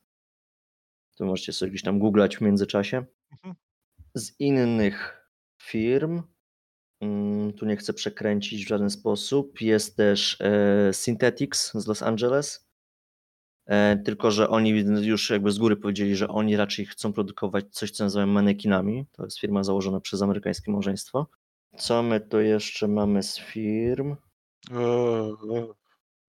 Spojrzałem, przepraszam, na jak to się nazywa, na ten Real Doll of Abyss Creation i, e, i nie mogę już patrzeć na to. Mówi, że ci się też taki Valley włączył od początku? Tak, od razu. Jak zobaczyłem tylko tą pierwszą, Mhm, mów, mów, a ja po, poszukam w międzyczasie. Takie dwie stronki znalazłem. jak zobaczyłem tą pierwszą panią, to niestety, to niestety odrzuciło mnie to automatycznie. To, co wrzuciłeś, to już ma tyle do siebie, że nie jest e, ten, że nie próbuje udawać na siłę człowieka, tylko ma jakieś Tak, elementy tylko no- fantastyczne, nie? Fantastyczne, no jakieś Przynajmniej elfy. to anime fantazy z Perfect Doll, bo to Doll, no. gdzie jest Silicon Lovers, to znowu już jest jakby ktoś zrobił taki, jakby ktoś bardzo chciał oddać kobietę, ale trochę nie potrafił e, w rendery, nie? Mhm. To wygląda jak takie kiepsko zrobione rendery sprzed paru lat. E, A w międzyczasie znalazłem jeszcze te dwie nazwy, które chciałem, e, czy raczej trzy. E, Z innych twórców mamy Ziwandol od Guangzhou, przepraszam za przekręcenie chińskiej nazwy, Newsino Environment Technology Company. Doll Suite, które produkuje DS Doll na zachód i X Doll na Azję. Mhm. Japońscy producenci, czyli Orient Industries, producenci Candy Girls i Forwoods, które tworzą AI Doll i Naughty Doll. No, w Rosji działa też, nie wiem jak obecnie, mm, niewielki warsztat Anatomical Doll. Wiem, że p- troszkę Europejczycy tam robili z nimi wywiady swego czasu. Niemiecki Mecha Doll i francuski Dream Doll. A i w Stanach Zjednoczonych jeszcze oprócz tego Abyss Creation, tego największego e, studia, no to mamy jeszcze Silicon Wives i Private Island Beauties. Znalazłem też Perfect Doll. To jest niemiecka strona, nie wiem skąd są. Mhm. Możliwe, że też jakiś nowy koncern albo jakiś odłam, nie? bo tego jest sporo. Ogólnie e, podaję te nazwy, żebyście sobie, zwłaszcza słuchacze, mogli teraz trochę pogooglać, jeśli się krępujecie na zakładce incognito, ponieważ ciężko mi powiedzmy przemówić do wyobraźni per se, jeśli nigdy nie widzieliście tego typu e, lalki. Ponieważ to Tylko są. musicie uważać, bo nawet jak szukacie, to można się albo gdzieś pomylić, albo zajrzeć w coś innego i potem wyskakuje wam bardzo realistyczna lalka dziecka za 74,92 w Mix Party. 742 dolarów? Nie, złotych. To, to, to coś O bardzo nie. Nie wiem, złego. nie wiem, co to nie, jest. Nie, nie, nie. Nie, nie, nie, no to nie jest tego typu ten. Ale Nie, się nazywa Baby. Naughty Doll. Dobra, prosiłbym jednak o wtopowanie umiarkowane, Dobra, e, bo ciężko mi się dzisiaj skupić. no to dobra, wracaj do skupienia się. Wracam do skupienia się. Kwestia jest taka, że właśnie wyszukując te e, lalki, o których tutaj na przykład niektóre nazwy producentów wymieniłem, mowa o lalkach, które są bardzo anatomicznie dokładne, które są wykonane praktycznie ręcznie. Produkcja na przykład, e, tutaj mam informację z Abyss Creation jednej lalki, samo tworzenie, już nie mówię o dostarczeniu, to jest 18 tygodni. Mhm. One są na podstawie oczywiście gotowych form, e, zwłaszcza właśnie odlewy z e, odpowiednich polimerów. No to oczywiście są tworzywa, które pod palcami czy tam, no to właśnie mają takie uczucie powiedzmy miękkości no, skóry tej tkanek ludzkich. Na pewno Abyss Creation też rządzi, jeśli chodzi o kwestię samego szkieletu. Jest on na tyle dopracowany, że faktycznie możecie sobie ustawić tą lalkę w dowolnej pozycji. Kwestia, która powtarza się w wielu z tych lalek, to jest e, kwestia tego, czy chcecie też lalkę, która będzie miała możliwość e, ustania w miejscu, no bo to jest jeszcze jednak e, inne podejście do obciążenia tego tworu, jak i sama kwestia tego, że wtedy stopy po prostu będą miały specjalne wypustki, no i takie już bardzo lalkowe elementy, mm, które będą umożliwiały podłączenie do tego stenda dla niej, nie? No i z tego, co widziałem, powiedzmy, po artykułach, e, gdzie były wywiady z tam użytkownikami, no to mało kto, powiedzmy, to bierze. Raczej, powiedzmy, jest ta siedząca czy, czy leżąca i, i tak jest ustawiana. Ale jak sobie zobaczycie, to chociażby same kostki, e, kłykcie, paliczki w tych e, lalkach też są bardzo mocno dopracowane. To wygląda no, naprawdę jak no jak ludzka ręka. No tutaj nie ma powiedzmy jakiegoś uncanny valley w moim odczuciu. Mm, Koszty takich lalek mniej więcej zaczynają się od, e, z tego co widziałem, 2000 dolarów, przy czym to jest wersja bardzo standard. Jeśli jesteście osobą, która chce to kupić, to pewnie chcielibyście ją trochę, jakby to powiedzieć, Odpipować. no podpimpować trochę, e, ustawić względem siebie, jak to się nazywa? Mm, Kustomizacja, po, nie po polsku, ale Spizować podła. Kustomizacja. Mm, że, że, że wykorzystamy tego angielskiego potworka. Y, Każda powiedzmy zmiana, jeśli chodzi o włosy, to czy chcecie mieć e, specjalnie domalowane piegi, e, kwestia powiedzmy dodatkowego owłosienia, no bo też najprościej oczywiście przy odlewaniu lalki, no to na przykład, żeby nie miała żadnych e, włosów łonowych, tak? Podczas gdy ktoś powiedzmy, jeśli chce mieć konkretną lalkę, tak, no to nie wiem, chce mieć jakąś konkretną, nie wiem, czy można nazwać fryzurę, czy po prostu styl, powiedzmy, jeśli chodzi o sfery bikini, tak, czy powiedzmy owłosienie pod pachami, też jedni wolą, drudzy nie. Więc tego typu kustomizacje, kolejne fundusze i koniec końców taka lalka będzie Was pewnie kosztowała ze 4000 euro, więc to są tego typu koszty. I tutaj mówię o samych lalkach, yy, bo tu zanim przejdziemy do naszych dyskusji, których też nam się po- pojawiło już w międzyczasie i starałem się gdzieś w głowie zapamiętać, żeby zaraz z Wami podyskutować na temat, no przechodzimy do tej kwestii seks robotów, czyli powiązania software'u z tymi lalkami. No i tutaj znowu Abyss Creation poza Real Doll, no to stara się jeszcze podziałać w tym kierunku robotów i też ma spółkę, córkę, która się tym zajmuje. Na pewno ich robot nazywa się Harmony, a ta spółka to Real Botics. Okej. Aczkolwiek zakładam, że Harmony też możecie przez Real Doll znaleźć. Mm, Dokładnie X Harmony. I tutaj też, jak popatrzycie sobie na początek, to możecie wejść takie, ha, co, za różnica, to już lepiej chyba sobie kupić Harmony, bo też kosztuje te 4000 euro. Jak tutaj dokładnie zobaczycie w kustomizację, 4000 euro kosztuje sama głowa z AI. Jeśli chcecie mieć całe ciało, to już podchodzicie pod 12 tysięcy euro. O wow. To są już kwoty duże. To są bardzo duże kwoty i oczywiście to nie ma powiązania, jeśli chodzi o głowę, a resztę ciała. E, To, co na razie są w stanie zrobić, to stworzyć no, jakąś w miarę interaktywną głowę z podstawową mimiką, która też mniej więcej jest już nauczona tego, by poruszać ustami mniej więcej tak jak mówi, czyli żeby ten lip sync się mniej więcej zgadzał. E, No ale też przy bodajże 12 serwach odpowiadających za mimikę, no to to nie są wielkie rzeczy do stworzenia. Mhm. No i przy okazji no nie jest y, ona powiązana z resztą swojego ciała, nie? Ona potrafi w jakiś sposób obracać tą głową, mówić, nie wiem, mrugać, y, trochę oczami majtać, ale no nie jest powiązana z pozostałymi elementami ciała, więc no tutaj ten, że tak powiem, projekt Seks Robota w tym momencie trochę na, jest ograniczony. Harmony to jest najbardziej popularny robot i pewnie jak sobie wpiszecie Harmony Robot, to zobaczycie multum artykułów o nim. Z innych seks robotów była jeszcze Roxy, pisana przez 3X. No to był bardzo skamerski projekt, e, który w zasadzie pozostał tylko na, s- w sferze e, konstrukcyjnej i wyciągania hajsu jako przedsprzedaży. Okej. Czy jakiś Kickstarter był, czy coś takiego, czy... Nawet nie, to, to była raczej prywatna spółka na, na właśnie. Mhm. Kickstarter by takie coś zablokował, bo to był scam czysty, nie? Mhm. Wiesz, była przedstawiona, czy ten, jak sobie wpiszecie tą Roxy robot, to zobaczycie, że i to jest 2010 robot, a to wyglądało jak takie, jakby ktoś narysował seks robota w jakimś, nie wiem, 87. Strasznie przerysowana i ona naprawdę wzbudza uncanny valley u ludzi, o którym sobie zaraz podyskutujemy zresztą. No i e, ostatnim takim grubym projektem, o którym było głośno, to była Samantha. Tu akurat europejski twórca, e, Hiszpan z Barcelony mm, o nazwisku e, Sergi Santos, e, który też bardzo mocno pracował nad tym projektem, starał się go udoskonalać, mm, aczkolwiek porzucił ten projekt, o czym też zaraz powiem, dlaczego konkretnie. No to są trzy przykłady takich seks robotów, e, o których też możecie poczytać w tej książce, o której mówiłem i Mhm. na których niestety dalej póki co ta historia seks robotów się trochę kończy. No tutaj właśnie sam, e, Harmony ma powiedzmy już to podejście X, czyli to już jest tam któraś jej wersja. Jest też tworzony e, bodajże Mike, też z Abyss Creation, czyli no męska odpowiedź na Harmony.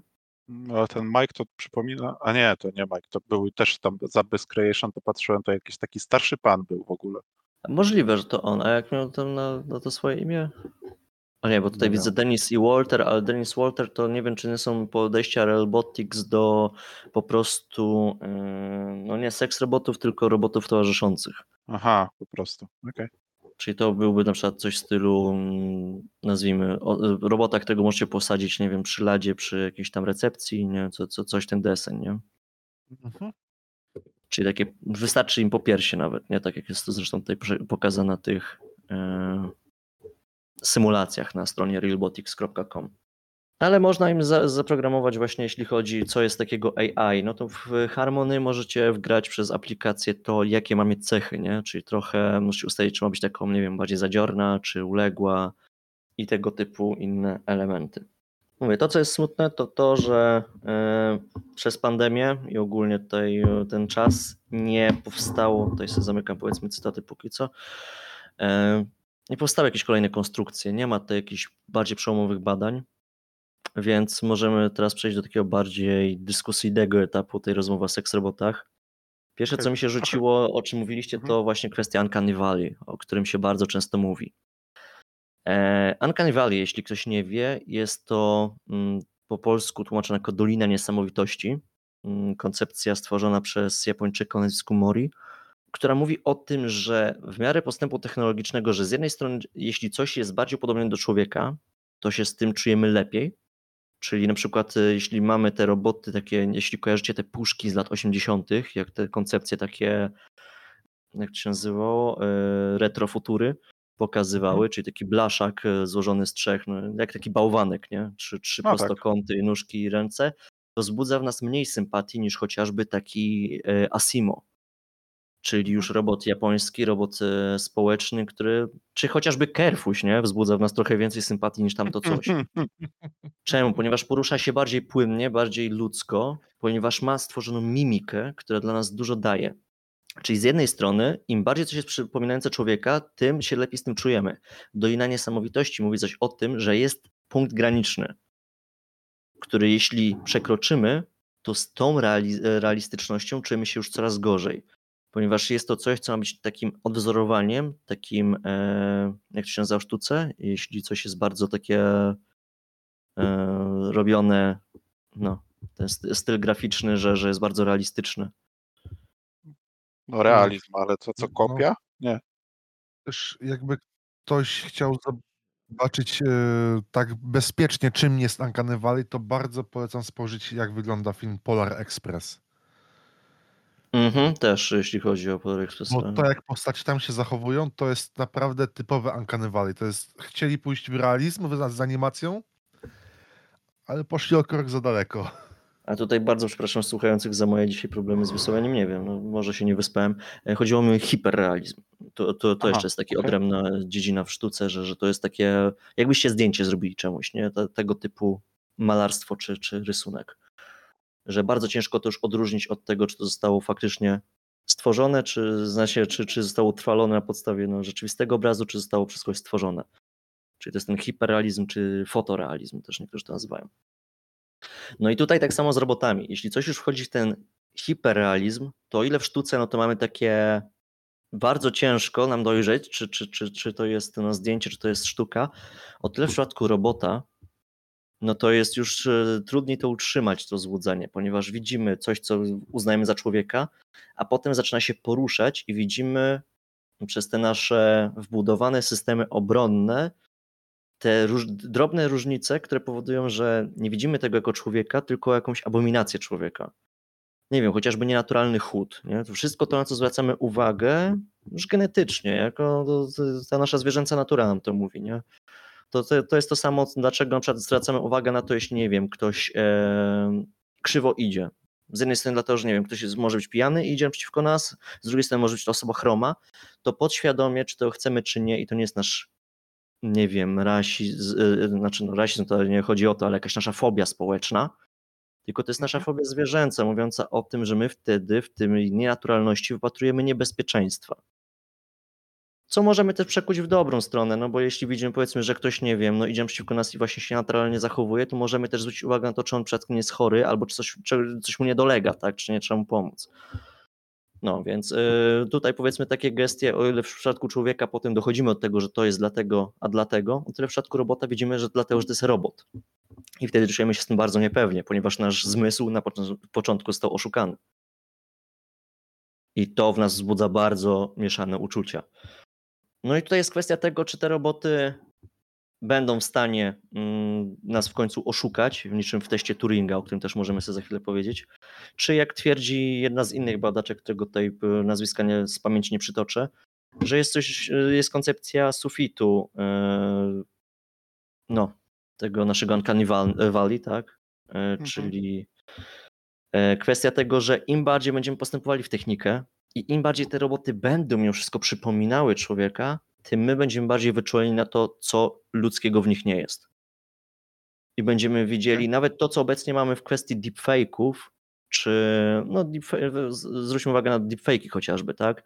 Czyli patrząc na to, jak kiedyś oglądaliśmy filmy, no to nie mieliśmy problemu nawet z tym, żeby oglądaliśmy je w 360p na jakimś starym kineskopie. Okularek może sobie to wyobrazić co najwyżej. Przepraszam, Mhm. miałem taki, miałem taki telewizor, nadal mam. Śmieję się przecież. No, to w sensie tego, że wtedy nawet nie powiem tak, z obecnej perspektywy, jakbyśmy to oglądali, to byśmy mieli takie stylu, że ja nawet nie wiem, czy to jest, czy to jest twarz, czy to nie jest twarz, nie? Obecnie oglądając filmy, już bardzo mocno zwracamy uwagę chociażby na lip sync, nie? Czy nam się to zgadza. Teraz jak wchodzą deepfake'i, to już w ogóle zaczynamy zwracać uwagę na to, że tutaj moja teoria z dupy, to od razu zaznaczam, zastanawiam się, czy właśnie deepfake nie wpłyną na to, że będziemy już powoli trochę jak osoby głuchonieme potrafili bardzo, że zwiększy się nasza społeczna świadomość czytania z ust. Z ruchu warg, nie? Czy, czy, czy nam się to zgadza, nie? Bardziej czy się zgadza, czy bardziej czy pracują prawidłowo. O, takie no, coś. no w ten sposób. Właśnie Czy- czy... się zastanawiam, czy to się przełoży trochę w sposób właśnie jakby odczytywania, nie? Mhm, Czy palce dobrze, dobrze chodzą, się poruszają czy w sposób naturalny, czy to nie jest w, w, po- w, wyginane w połowie? Mhm. Nawet o tym nie myślałem, ale teraz jak o tym mówicie, to, to, to, to, to ma sens. Staram się tutaj w międzyczasie jednak zajrzeć do tych notatek, ponieważ e, jest też kwestia tego, o czym mówimy teraz, czyli Uncanny Valley i ogólnie tego oszukiwania za pomocą robotów. No to na pewno wszyscy, e, wasza dwójka, no mam nadzieję, że jeśli chodzi o słuchaczy też dużo osób kojarzy nazwisko Izaka Asimowa, Mhm. Mhm. czyli też twórcy science fiction, no, że tak uniosła się polskością drugiego Lema. Człowieka, który ym, zabłysnął, czy też no, ym, został zapamiętany dzięki jego prawom robotów. To były trzy prawa Prawa robot- robotów. y, Prawa robotyki, y, jeśli ktoś z Mhm. Was chce, to może je przytoczyć, może być nawet z kartki. To znaczy, na pewno by chodzi o to, że nie może robot skrzywdzić człowieka, tak? Ani przez e, ten zaniechanie, ani e, celowo. Mhm. Musi chyba go słuchać. Musi być, musi być posłuszny rozkazom, chyba że neguje to punkt pierwszy. W sensie, jak człowiek powie, że robot ma go zabić, to robot nie może tego zrobić. Dokładnie. I robot musi chyba chronić sam siebie. Jeżeli Tak, nie chyba, że stoi to w też to nie sprzeczności z- pierwszym i drugim prawem. No, to podsumowując, tutaj znalazłem e, prawa, trzy prawa robotów, już w, mm, zgodnie z tym, jak to zostało zapisane w zabawie w Berka Asimowa. Jeden, robot nie może wyrządzić żadnej krzywdy człowiekowi, nie może też przez brak czynnej reakcji dopuścić, aby człowiekowi stała się jakakolwiek krzywda. Dwa, robot musi wykonać każdy rozkaz człowieka pod warunkiem, że rozkaz taki nie koliduje z prawem pierwszym. Trzy, robot musi ochronić własny mechanizm pod warunkiem, że nie jest to sprzeczne z pierwszym i drugim prawem. Mhm. Potem dodał jeszcze prawo zerowe, zgodnie z którym robot nie wyrządza krzywdy ludzkości, ani nie dopuszcza do tego, by wskutek jego bezczynności stała jej się krzywda. Oj tam, oj tam, jedna krzywda ludzkości w te czy we w te. No i te prawa Asimowa to jest doskonały punkt wyjścia dla etycznego podejmowania decyzji. No tylko nie da się ich zreplikować w maszynie w niezawodny sposób, ponieważ no, maszyna to jest coś zero-jedynkowego. Właśnie to dzięki tych mechanizmom AI, których do końca nie rozumiemy, jesteśmy coraz bliżej powiedzmy wprowadzeniu tego, no tylko dajcie tej ograniczenia, tak, jakieś poziomy graniczne, przy których robot miałby powiedzieć tak albo miałby powiedzieć nie na dane polecenie. I tutaj e, te zasady Asimowa wpłynęły też na dyskusję w 2010 roku. We wrześniu w Wielkiej Brytanii spotkała się grupa ekspertów, by określić rogu, reguły etycznego tworzenia robotów.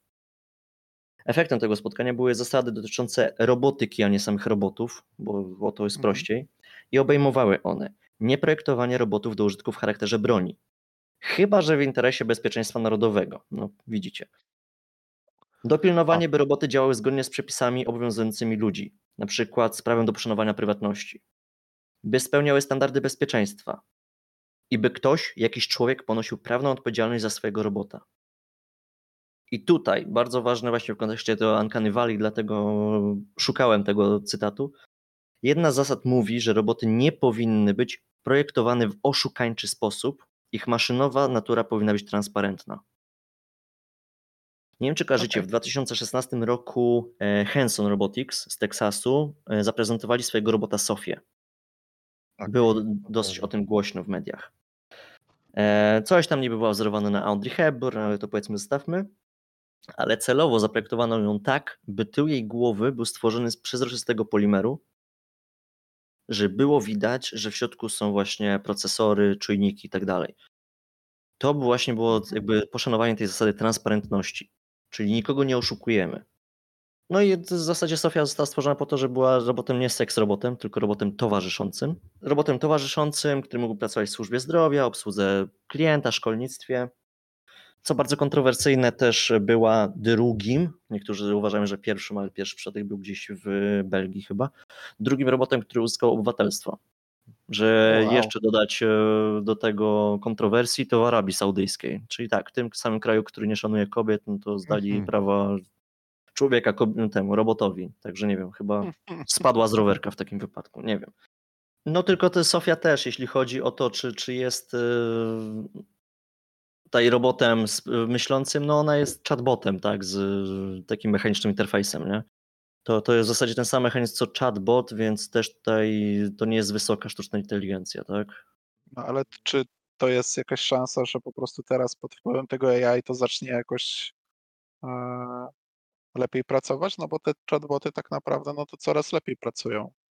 No właśnie to jest to, że one się uczą e, i z jednej strony widzimy już jakie zagrożenia są, jeśli chodzi o chatboty, które nie mają żadnego fizycznego aspektu, nie? Czy- Czyli są tylko Mhm. softwarem. Że chociażby jak ostatnio sprawdzaliśmy tą kwestię Chevroleta, tak, że Chevrolet rzucił sobie chatbota Tak. na swoją stronę i gościu go tak nabrał, że kupił od tego chatbota samochód najnowszej półki za dolara. Tak, i trze- to zostało uszanowane chyba. I to zostało szanowane, po czym został ten chatbot wyłączony. Nie? Uznali pewnie w Chevrolecie, że to jest najlepsze, co mogą zrobić, czyli no, nie robić chryi na No cały tak. świat, a z drugiej strony nie pozwolić na to, żeby to się powtórzyło. No i tu jeśli dołączymy do tego mechaniczne fizis, po drugie, e, bardzo ważna kwestia to jest powiązanie z internetem. Nie wiem jak wy, jeśli miałbym już takiego seks robota, to w życiu bym nie chciał, żeby on był powiązany z internetem. Nope. Nie ma mowy. Nie. Przecież wtedy to, co by wyciekło z tego wszystkiego, tak i to nawet mówiąc o jak najbardziej, nie wiem, wanila człowieku czy ten, tak, ale ten materiał Mhm. potrafił być tak dyskryminujący w temacie obecnych światowych tabu, że to się w pale nie mieści, nie? No tak. Więc tutaj już mamy kolejne ograniczenie sztucznej inteligencji, bo jak ona ma się uczyć z czasem, jeśli nie ma pod, jakby podłączenia do tego światowego dysku, nie? No jedyne co by można było to po prostu jakieś update'y wgrywać, nie? To jest jedyna opcja jaką widzę. No tak, tak, no tylko to w- by musiała mieć z tyłu taki kabelek podłączony do bardzo do grubego serwera, nie? Żeby mogła mieć taką ilość danych, żeby się uczyć, wiesz, by, Mhm. e, by offline. Więc to jest kolejny problem, z którym będzie, będą się musieli długo mierzyć i, i zakładam, że kolejna sprawa jest taka, że seks robot w zasadzie, czy mówię, tutaj już możemy trochę przejść do tematu robotów towarzyszących, nie? Bo, bo to jest też kwestia, nie? E, bo tutaj jest równie wielkie moralne wątpliwości, jeśli chodzi o wykorzystanie robotów towarzyszących w danych instytucjach, na przykład w domach opieki społecznej, w domach spokojnej starości. Bo z jednej strony są to instytucje, które mają bardzo duży problem, i to światowo, z personelem, z uzyskaniem personelu, a druga rzecz, że pacjenci bardzo potrzebują kontaktu z drugim człowiekiem. No i tu jest kwestia tego, czy taki robot mógłby zastąpić tą kontakt z człowiekiem. No i znowu wracamy do 2010, tych spisanych praw i prawie transparentności i produkowania robotów w nieoszukańczy sposób, że okej, o ile mamy powiedzmy, nie wiem, Parkinsończyka, tak, no to jeśli powiemy mu, to jest robot, który będzie ci pomagał jeść, tak, no ma taką kształt androida, to znaczy ginoida. Andro jest męski, gino jest żeński, aczkolwiek Mhm. popularnie tak mówimy cały czas Androidy, nie? Będzie miał taką postać i będzie powiedzmy, no nie wiem, właśnie podawał ci jedzenie, no właśnie z łyżki, nie? Nie zrobi ci krzywdy. Jeśli ta osoba się zgodzi, no to jakby mamy tutaj konsensus. No a teraz weźmy taką y, sytuację, ale nie z Parkinsończykiem, tylko z osobą z demencją. To my nie jesteśmy w stanie stwierdzić, czy ta osoba jakby świadomie się zgodziła na to, że to jest robot i czy ona w ogóle rozumie, nie? Że, że, Mhm. że to nie jest Mhm. człowiek. No i tutaj już mamy ten problem z oszukańczością. Czy my oszukujemy Tak. tę osobę, czy nie oszukujemy. Też moim zdaniem to zanim to się zdarzy, to jest dużo czasu jeszcze potrzebujemy. Niby teraz są, jest te e, wirtualny asystent, jak się dzwoni na jakąś infolinię, czy to do Orange, czy to nawet do Tesco. Mhm. Wirtualny asystent i jest za każdym razem, nie wiem jak wy, ale ja po prostu przeczekuję i mówię, że chcę rozmawiać z człowiekiem, bo z nim się nigdy nie dogadałem jeszcze. No tak, tak. No, mamy też asystentów e, Google, Amazona, Microsoftu i kogoś chyba jeszcze Apple. przegapiłem, Apple oczywiście Siri. z Siri, które też no, mają swoje dylematy moralne, tak? E, Tutaj od razu ciekawostka informacja dla was i dla słuchaczy. Tam w każdej z tych organizacji siedzi sztab ludzi, którzy robią wszelakie wyjątki związane ze sprośnością w stronę tych asystentów Google'a. E, Znaczy Tak. tych asystentów Google'a, tych asystentów, czyli Google'a, Amazonu, Microsoftu i e, Apple'a. E, ponieważ no, ludzie jakby to mają też genetycznie jakby zakodowane, żeby z automatu jedną z takich rzeczy, którą sprawdzamy, to jest właśnie to, jak dane urządzenie, które wydaje nam się inteligentne, podchodzi do takich tematów tabu. No i po drugie też to, że my jesteśmy po prostu no, sprośnym gatunkiem, no, tak, czy, czy, czy chcemy, czy nie. I nie mówię, że każdy, ale odsetek osób, które no, rzucają jakieś świństewka do jednego czy drugiego asystenta jest bardzo duży, nie? I osobiście mnie to w ogóle dziwi. Co jeszcze tu mieliśmy z takich tematów? E, Mówiliśmy też o nierealistyczności, nie? E, Wszelakiej, Mhm. związanej z tymi robotami. Tutaj to też jest powiązanie trochę z pytaniami od słuchaczy, o które prosiłem. Czyli czy te seks roboty mogą iść, e, no tutaj było sformułowanie, czy próbują iść w jakąś nierealistyczną stronę, no tutaj jakby powtarzam, no póki co nie ma czegoś takiego jak seks roboty komercyjne, więc ciężko to określić, ale czy mogłyby pójść w nierealistyczną stronę? Jak najbardziej. Tutaj możemy się odwołać chociażby do innych tworów e, mm, z dziedziny sex tools czy sex toys, e, czyli chociażby do tworów firmy Bad Dragons.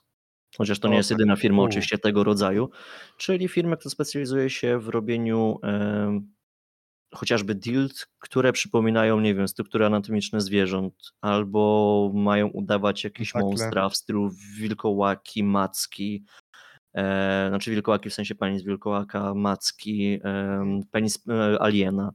Także oczywiście, że jest na to w, w jakimś stopniu popyt, ponieważ fetysze wszelakie są na świecie bardzo mocno rozbudowane. I tak jak obecnie jest bardzo mocna walka o uszanowanie odrębności seksualnej każdego z nas, i tutaj stawianie tych 60, jak nie więcej, kategorii seksualności, o czym również teraz nie będziemy dyskutowali, tak samo z mojej perspektywy powinniśmy uszanować fetyszyzm tych osób wszelakich, ponieważ fetysze, podobnie jak seksualność, nie jest czymś, na co my mamy konkretny wpływ. No i po pierwsze, nie mamy na to konkretnie wpływu, po drugie, no nie chcemy być ograniczeni pod warunkiem, że nie krzywdzimy drugiej osoby. Znaczy, no niektórzy mogą chcieć i krzywdzić drugą osobę, ale wtedy ją ograniczamy, no bo bez przesady, nie? No tak.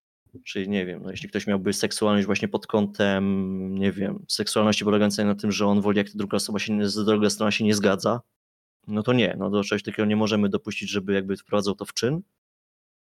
Ale na, jako, że to jest też powiązanie seksualności z e, fetyszem, tak, no bo jest coś takiego i to też ostatnio chyba przez Twittera gdzieś przeleciał ten fragment z e, jakiejś książki seksuologicznej, jak dużo, e, duży procent e, mężczyzn, a kobiet e, ma myśli, powiedzmy, czy wyobrażenia o byciu pasywną czy aktywną stroną gwałtu. No i tak, to, to też jest bardzo duże jakby no, od- odsetek tych ludzi. I to nie ma czym się przerażać, ponieważ no, te fetysze jakby nie są nas zależne. Ważne jest, żeby każdy z, z nas szanował ten, no właśnie nie ma czegoś takiego jak obiektywny kodeks moralny, nie? Ale tych zasad, które są jakby prawnie zapisane i które właśnie są najbardziej uszanowane w tej grupie światowej, czyli właśnie chociażby to, że gwałt jest niedopuszczalny na drugim człowieku. No. Jeśli są osoby, które mają powiedzmy taki fetysz, tak, bierny i aktywny i one sobie o tym powiedzą, bo też właśnie ważna jest ta rozmowa i uszanowanie siebie nawzajem. Bo tak samo jak jest właśnie fetysz e, gwałtu, tak samo jest też fetysz pedofilii, który nie musi być spełniany na dziecku, tak, żeby ta osoba, powiedzmy, która ma ten fetysz wbrew swojej woli, odczuwała, nie, nie odczuwała frustracji seksualnej, może w tą stronę. Mm. A wracając do gwałtu, właśnie jeśli się spotka, nie wiem, osoba, która ma ten fetysz bycia biernym e, uczestnikiem gwałtu i ktoś drugi aktywną stroną gwałtu, no to oczywiście mogą się umówić na stosunek w tym klimacie, potem że też się zabezpieczą, na przykład użyją jakiegoś safe worda, nie? No, i że obie wtedy się nie krzywdzą, tylko się spełniają, No. tak? I tutaj niech, nie wiem, nie fukają na mnie te teraz bierne strony słuchające naszego podcastu, bo popatrzcie na to, jaki odzew miało, nie wiem, 365 dni, gdzie też jest praktycznie w kontekście, nie wiem, definicji światowej, no sceny gwałtu, no. To jest, wiecie, no, przymuszanie kogoś do stosunku, nie? Jeśli chodzi tutaj też, jest rozdział tej książki Seks robotów e, Kate, e, Boże, Kate Devlin, mm, który właśnie mówi o tym, co, co też było wspomniane, czyli roboty dzieci. Tutaj etyczność, coś takiego. Kwestia, e, czy powinniśmy tworzyć takie roboty, czy nie powinniśmy ich tworzyć. No, tutaj znowu moralnie dla większości osób, no to wychodzi aspekt tego, że takie coś no, jest wręcz obrzydliwe, tak? Tak jak słyszeliście, Kiko zobaczył taką lalkę i miał takie jak najbardziej jest to zrozumiały, powiedzmy, aspekt gdzieś też zakodowany e, w nas, zarówno genetycznie od zwierzęca, jak i moralnie. No a z drugiej strony właśnie jest tutaj kwestia e, czegoś, co bardzo mi przypasowało, jeśli chodzi o temat do wyciągnięcia wielu, wielu dyskusji. To był gdzieś pod koniec, czyli teorie, czyli teoria eskalacji kontra redukcji.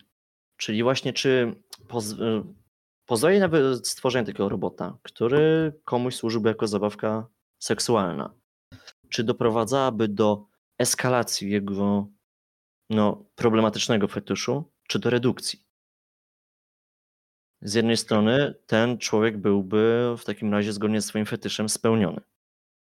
Z drugiej strony, jeśli dajemy możliwość e, zaspokojenia się w taki sposób, no to on się utwierdza w przekonaniu, że no, ma ten fetysz, tak, i w- jakby postać małoletnia go w jakiś sposób zadowala. No, tylko właśnie pytanie, czy jego moralność wtedy zatrzyma się na tym, że utwierdzi się w tym fetyszu, że, ale będzie wiedział, że zrobienie, e, znaczy zrobienie, no, akt seksualny z nieletnim dalej jest moralnie jak najbardziej naganny. I będzie Myślę, się że przeprowadzanie takich badań jest raczej mało legalne. Nie? A to jest właśnie kolejna ten, nie dość, że mało legalne, to po drugie, kto da ci na to finanse i kto się zgodzi być Mhm. przebadanym. To, to jest znowu tabu światowe, Mhm. z którym kompletnie nie wiemy, co zrobić w takim wypadku. No, mówię, tak, no i tak, tak jak zacząłeś, od komisji etycznej poczynawszy po odbiorców. To też mamy bardzo często problem, co chciałem powiedzieć, e, z miarodajnymi wynikami, jeśli chodzi o seksualność kobiet i mężczyzn. Bo dalej to, z czym się zgodzę tutaj i z- z takim podejściem, jakby to powiedzieć, bardziej w stronę lewą, tak, lewicową, e, że przez te wieki mm, tłamszenia czy wszelakich praw kobiet i ich też wolności wypowiedzi, dalej jest bardzo mocne odbicie w badaniach, gdzie właśnie pyta się o kwestię seksualności. No i stąd z tych badań zawsze wychodzi, że te kobiety są bardziej pruderyjne, gdzie niekoniecznie tak jest w rzeczywistości.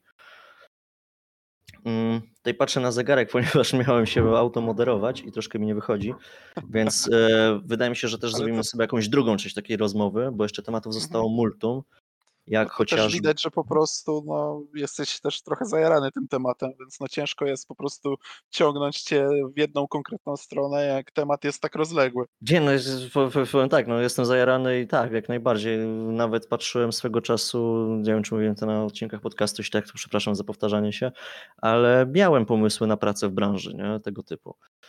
E, Ale koniec końców uznałem, że pójdę w bardziej sztampową stronę Mhm. I nie kombinowałem, E, więc e, powiem tak, kończę powiedzmy dyskusję, a bardziej przechodzę do tego, czego jeszcze nie powiedziałem, a co było w pytaniach, więc teraz już bardziej taka strona pytań odpowiedzi. E, Nierealistyczna strona to powiedziałem, macki, fury, same zwierzęta, jak najbardziej byłaby szansa na stworzenie takich seks robotów. Pytanie tutaj właśnie też, tak jak w kontekście lalek o kształtach dziecięcych, czy na przykład lalka o kształcie stricte zwierzęcym, nawet nie udającym jakiegoś tam elementu pomiędzy, czy też byłaby etyczna, nie? Jak w ogóle wygląda rynek seks robotów? No nie wygląda. Są dwie firmy, które próbują coś e, stworzyć. Kto to produkuje? No właśnie Realbotics jest najdalej. E, Z Samantą, no tutaj zrobiłem ten teaser, a koniec końców go dzisiaj nie opowiem. Możecie zapisać gdzieś tutaj w notatkach e, przy następnej części. Nie wiem, czy za miesiąc, czy zrobimy sobie przerwę miesięczną i za dwa miesiące wrócimy do tematu. No to z Samantą po prostu projekt też został przerwany z pewnych powodów. Mm, Kto kupuje? No właśnie, tutaj e, też bardzo długia byłaby odpowiedź. Bardzo krótko odpowiem, że wydaje się ludziom, że to tylko bogaci, biali, heteroseksualni e, biznesmeni o dużych zasobach pieniężnych. Nie tylko.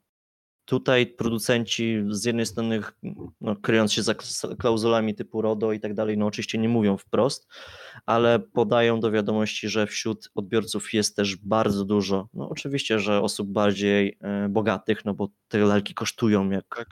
zboże, ale są to zarówno też małżeństwa, które powiedzmy mają e, fetysz e, z jednej strony, powiedzmy jedna strona ma fetysz trójkąta, a druga nie. Lalka też jest Mhm. takim czymś, co, co jest e, jakby pomiędzy, co obie strony mogą zaakceptować. Po drugie, osoby niepełnosprawne. Tu jest bardzo mocny w zasadzie dyskurs, bo tu powinien się pojawić mocny dyskurs społeczny i właśnie jakby utwierdzenie, ponieważ już mamy mocne fronty mówiące o zakazie seks robotów, no to właśnie mamy z drugiej strony takie osoby, mm, które mają bardzo mocny problem poprzez swoje, nie wiem, e, niedoskonałości fizyczne czy też psychiczne, na to, żeby mieć swojego partnera i taki seks robot też byłby dla nich pod warunkiem, że znowu, że nie są oszukiwani, że, że wiedzą, że na co się piszą, a jak się pogada z użytkownikami seks robotów, to zazwyczaj są bardzo samoświadome osoby.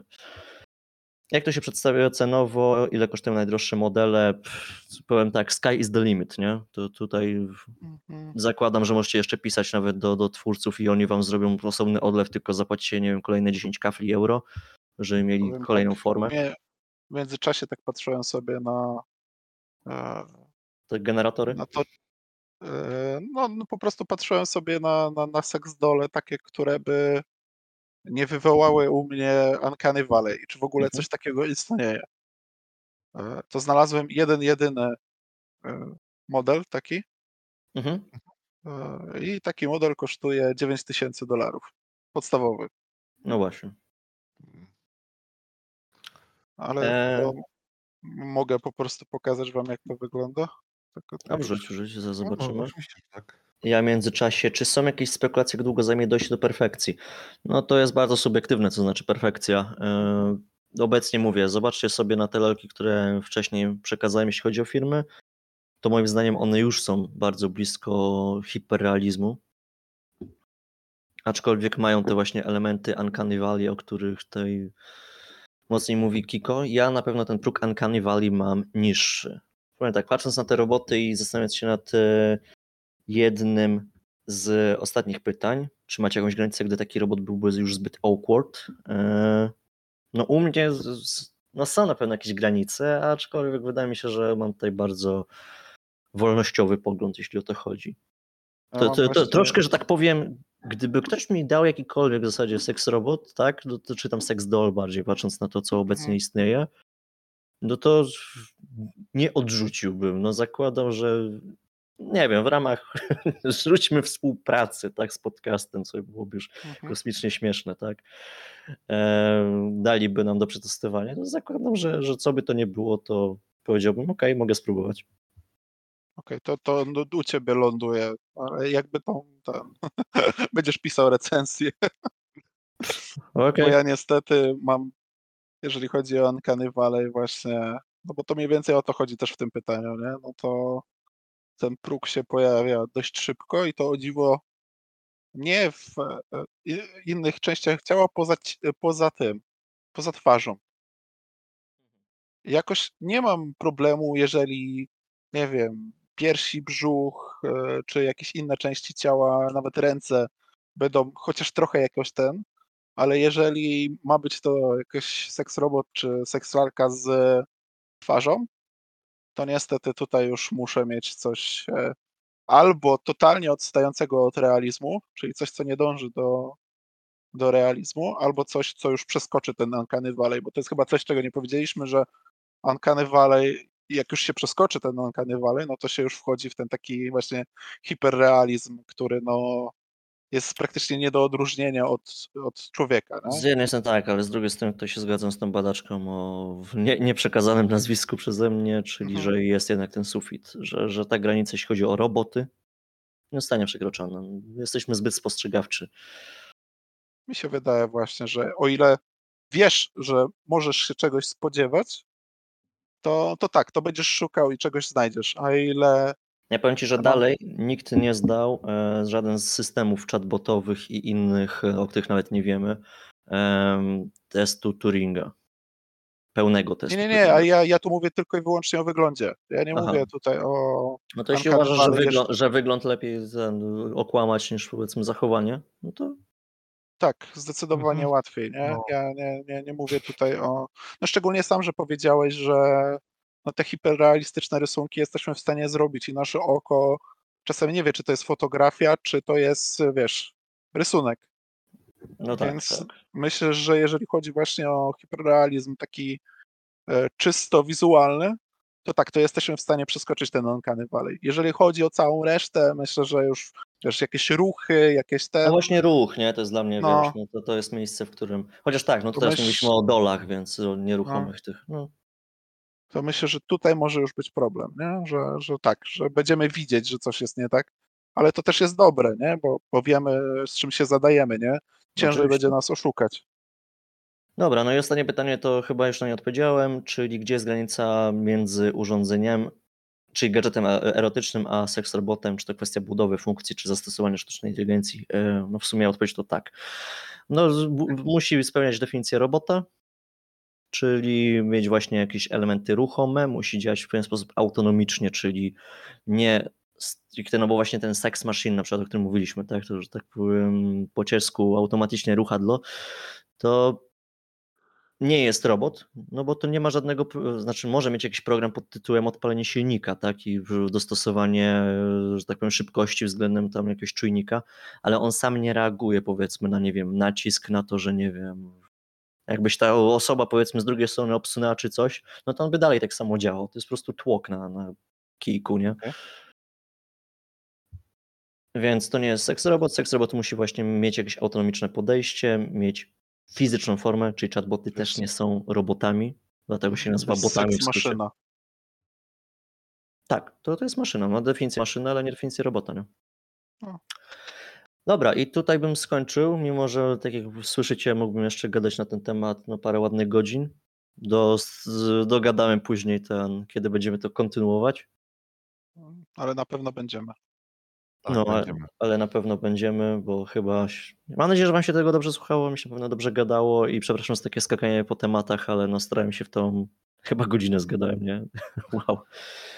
To zmieścić bardzo dużo, a teraz mamy tutaj spoiler, e, jakieś pół godziny na pozostałe tematy, więc będziemy lecieć. Oklarki, recenzja bez pośpiechu, absolutnie. Bez pośpiechu, bez pośpiechu, kurde, już miałem to w jednym zdaniu o- określić. A to mów w jednym Dobra. zdaniu. Y, fajne. Ale co jest fajne? To Y, jest gra, zdanie, to y, jest równoważnik zdania, stary. y, Bo Jest to to jest fajne, gra, bo ja nie wiem. jest to gra na RPG Makerze Fara The Underworld, y, Otherworld Hero. Czyli nie jest fajne, okej, next. A no tak, Powiedziałeś e, dwa słowa, które stwierdziłem już, że to nie jest. No, Dobra, zapytam takie no, pytanie na szybko. Czy ma to jakieś mechaniki, które odstają w jakikolwiek inny sposób od e, takich klasycznych gier RPG Makerze? Nie. Okej. No czego się spodziewałeś? No nie wiem, chociaż jednej jakiejś takiej, wiesz, zmodowanej gdzieś mechaniki, która, wiesz, wpływa jakoś na, na, na jakość tej gry. Ale czemu stwierdziłeś, że ona jest fajna? Tak mi tylko powiedz. Czemu ja stwierdziłem, że jest fajna? Mm, Po pierwsze, jest y, ładnie narysowana. Nie mówię o grze, tylko o obrazkach, które się pojawiają z tak zwane scenki. Okej. no, Są ładnie narysowane. Pani też jest ładna. To jest ten styl scenek, gdzie tła nie ma, nie? Tak? To jest dobrze widzę? Tak, gdzie, tak, gdzie tła nie ma, gdzie sama postać. O, widzę latające Eee, penisy, jest dobrze. Tak, są te latające penisy, są macki, są różne rzeczy. Mhm. Ogólnie no, historia sama w sobie też nie jest jakoś bardzo skomplikowana, bo pani wyrusza w drogę z magiem i kapłanką. Ona jest bohat- tak, tym, przysłowiowym, tym tytułowym hero. Mhm. Tylko, że okazuje, tylko, że niestety e, trzy gobliny czy orki, już nie pamiętam dokładnie, e, zaczynają gadać przy magicznym kamieniu i przez co teleportują ją do innego świata, a inny świat to jest Tokio. E, Miasto w Japonii, gdzie pierwsza rzecz, która się dzieje, to zostaje prawie zgwałcona przez e, delikwentów. Okej. Mm, Znaczy, to nie jest okej, jakby Nie jest okej, nie, nie, nie. to- ale- to- ale przyjąłem do wiadomości. To było, o, o to mi chodziło. Oczywiście. Yy, Później oczywiście ma swoje siły, ale że została przeniesiona do innego świata, więc tradycyjnie nie ma magii, ma tylko swoją nadludzką siłę, o, tak to nazwę. Mhm. I pokonuje tych delikwentów. Wychodzi z tej uliczki, gdzie została teleportowana i widzi, o nie, ten starszy pan zaraz zostanie potrącony przez wielkiego mechanicznego potwora. A staruszek sobie przychodził tylko po, na zielonym świetle. Okej. Ale to był bardzo inteligentny staruszek, ponieważ kiedy zobaczył, że jest to osoba, która nie ma pojęcia, gdzie się znajduje, więc wziął ją do domu. I zaczął jej tłumaczyć, jak to mniej więcej wygląda, co musi zrobić. Ona też yy, znalazła metodę, jak ma wrócić do domu. Znalazła magiczne nasionko, które, musiała da- które musiało dawać magiczne przedmioty. Magiczne przedmioty w tej grze w Tokio to są drogie przedmioty, jakieś statuetki, e, figurki, e, albo rzeczy takie dziwne, czyli. e, Ale to po prostu one są tylko dro- drogie, bo są drogie, czy po prostu drogie, mają jakąś drogie. magiczną ma- moc Nie, i nie, dlatego nie. są drogie? Nie, są drogie. Okej. So, oprócz tego, zamiast tego może użyć innych przedmiotów, które są bardzo dziwne, czy typu e, fiolka z mastką, którą Okej. ona sama zbiera. Co no, nie będziemy chyba nikogo tu oszukiwać, że jest to coś przyjemnego. No, E, zdecydowanie. Same scenki są bardzo proste, bo e, klikamy A. Nie ma żadnego wyboru, nie ma żadnych animacji, są jakieś dźwięki. Przynajmniej masz które- wolną rękę. No, ale no. To jest RPG, gra na, na RPG Makerze, taka jak Ale czy było ta dużo. historia się trzyma kciuki? Czy to jest skończona gra? Tak, to jest skończona gra, ta historia trzyma się kopymy, później wracamy do tego Okej. swojego świata i historia się jeszcze dalej ciągnie, ale to po prostu, no nie chcę robić spoilera, no tam na F95 piszą, że to jest gra na o jakieś 8 godzin, no mi starczyły dwie, a Aha. z czytaniem większości tekstu. Okej. No, bo no, no nie pow- powiem, że nie wszystkiego nie czytałem, bo sceny erotyczne też są różne. Na przykład jedna z pierwszych scen, jakie mamy, to jest e, w salonie fryzjerskim e, masaż dostajemy włos, masaż głowy tak zwany, czytamy ją nam włosy i dostajemy całusa. To jest taka pierwsza scena. Dużo scen też jest zablokowanych za zmianą stroju. Na początek mamy strój e, uczennicy szkolnej, więc z tym strojem nie, nie wejdziemy do e, baru, żeby pracować jako kelnerka. Czy nie pójdziemy, nie, nie, nie Mhm. wejdziemy do slumsów. Mm. Tak samo jest y, mechanika mm, poziomu zboczeństwa? Tak to można nazwać? Oni to nazywają to Ero level Mhm. w ten sposób i po prostu im więcej ten seksu odkrywamy, im więcej je powtarzamy, tym ono też, tym więcej nam się odblokowuje, bo na przykład do slumsów nie, nie wejdziemy na samym początku, bo ona no, czuje się tam nieswojo, ona nie chce, ona sama wychodzi. Mhm. Ale możemy tam po prostu pójść. Mm, Tak samo nie jak nie chcemy, nie musimy tych senseksu robić. Możemy te pieniądze na te figurki zdobyć w inny sposób. E, możemy łapać e, szczury w e, piwnicy centrum handlowego. O, możemy łapać bandytów w budynku mieszkalnym. W budynku mieszkalnym. I mo, albo możemy łapać ośmiornicę dla pani ze, sta, ze stanowiska z Takojaki. E, Tamakojaki to te kulki z ośmiornicą, wie, wiecie o które mi chodzi. I to też nie jest, nie jest tak jak w standardowym w RPG Makerze, gdzie używamy speli, e, czy tam bijemy normalnie. Tylko jest to, podchodzimy do tego szczura, który biega nam po ekranie i go od razu zabijamy. I tylko musimy się zmieścić w ciągu dwóch minut, zabić tam 35 sztuk. Jest to skomplikowane nie jest. Historia trzyma się kupy. O, też tak samo te sceny seksu o, są coraz mocniejsze. Bo tak jak na początku e, z tym uczniem szko- z liceum e, przed sklepem, na początek e, idziemy kupić mu do sklepu hentajca, później idziemy kupić w sklepie e, prezerwatywy, a trzecia scena z nim to jest e, zakładamy mu prezerwatywę i on w tym momencie e, ma orgazm. Jest scena o, tak, jest, kolejne sceny z mm, gdzie oprócz masażu i całusa jest e, seks, ale też wszystko jest bardzo proste. E, Jak ktoś zgaduje, że jak ktoś by chciał, to jest możliwość Mówisz, przejścia moż- tej gry w pół godziny. No właśnie, jak mówisz, że można to dość szybko skończyć, no to Pół godziny. spoko? Zresztą Jakbym można. nienawidził, jakbym nie nienawidził RPG Makera, to może bym spróbował. A tak to, może ktoś spróbuje. Nie, no ja Wiem, że- tak, jeżeli chcesz spróbować grę na RPG Makerze, to Karen's Prison na pewno polecam.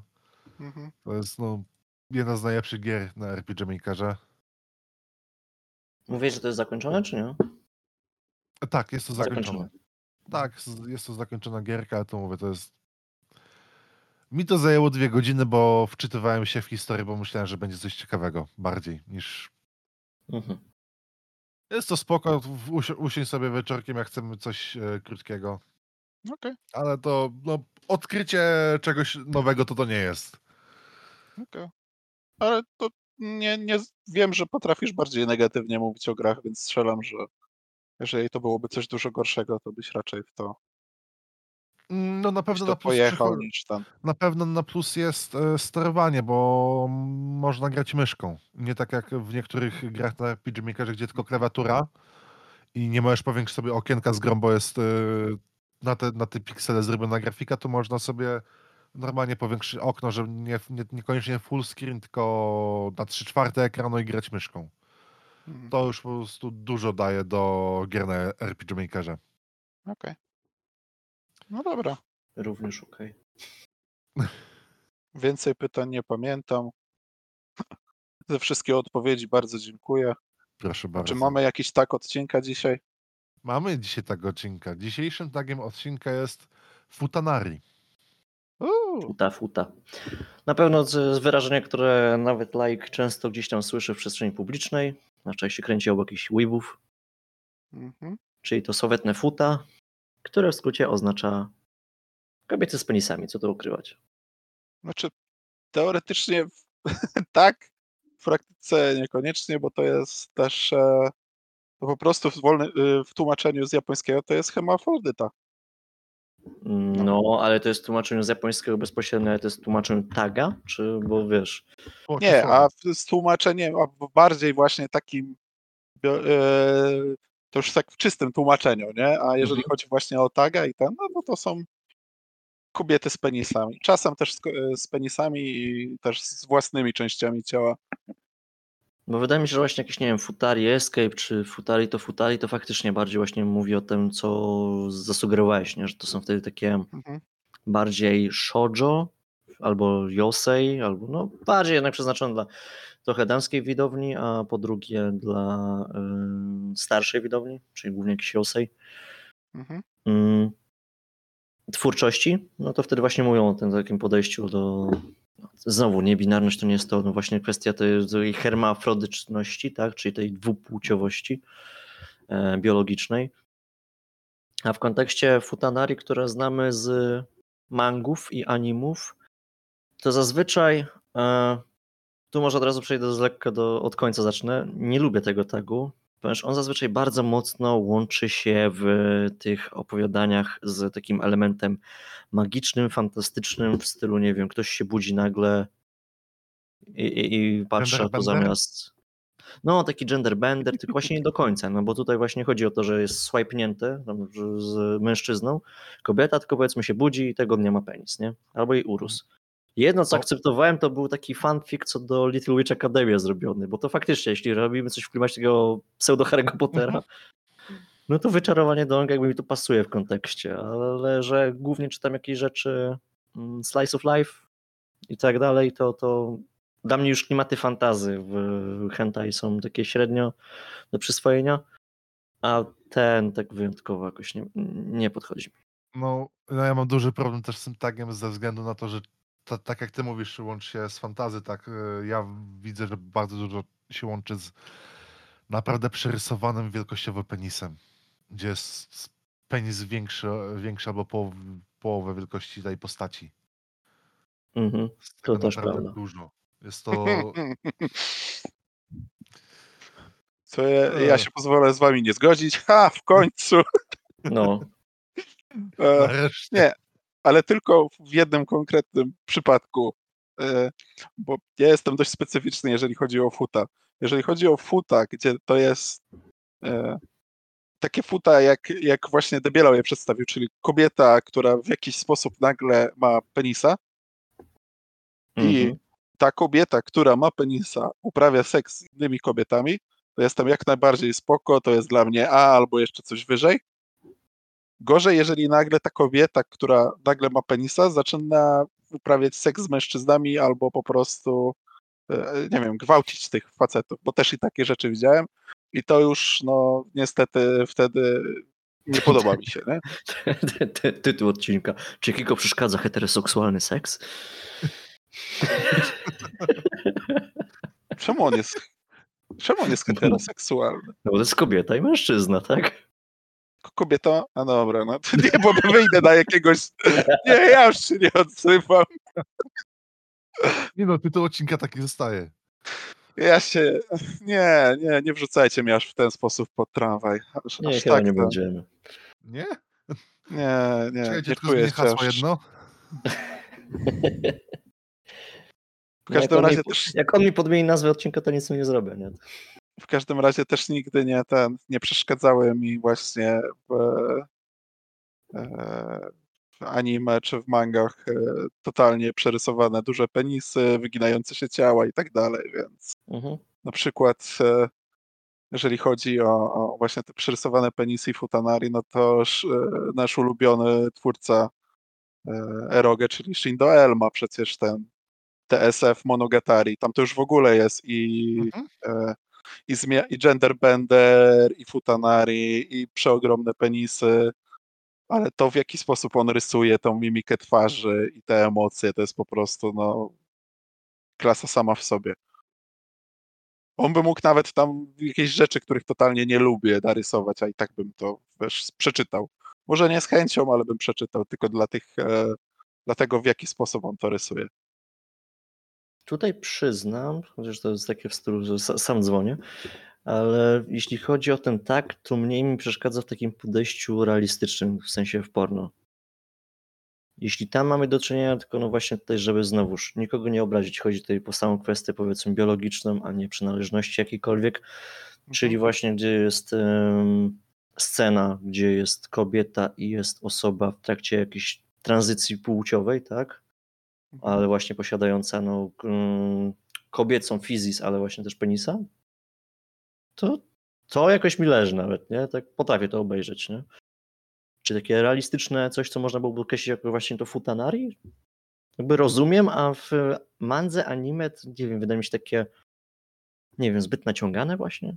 A ja właśnie mam w drugą stronę, że im bardziej realistyczne, tym ciężej mi to przyjąć, a im bardziej przerysowane, tym okej. No patrz, no patrz. Czyli co, Także D, nie? No, Ja chociaż D. ja mówię, ja w tym jednym konkretnym przypadku daję A, ale w pozostałych to tak no CD, więc mogę się zgodzić D. z waszym D. D.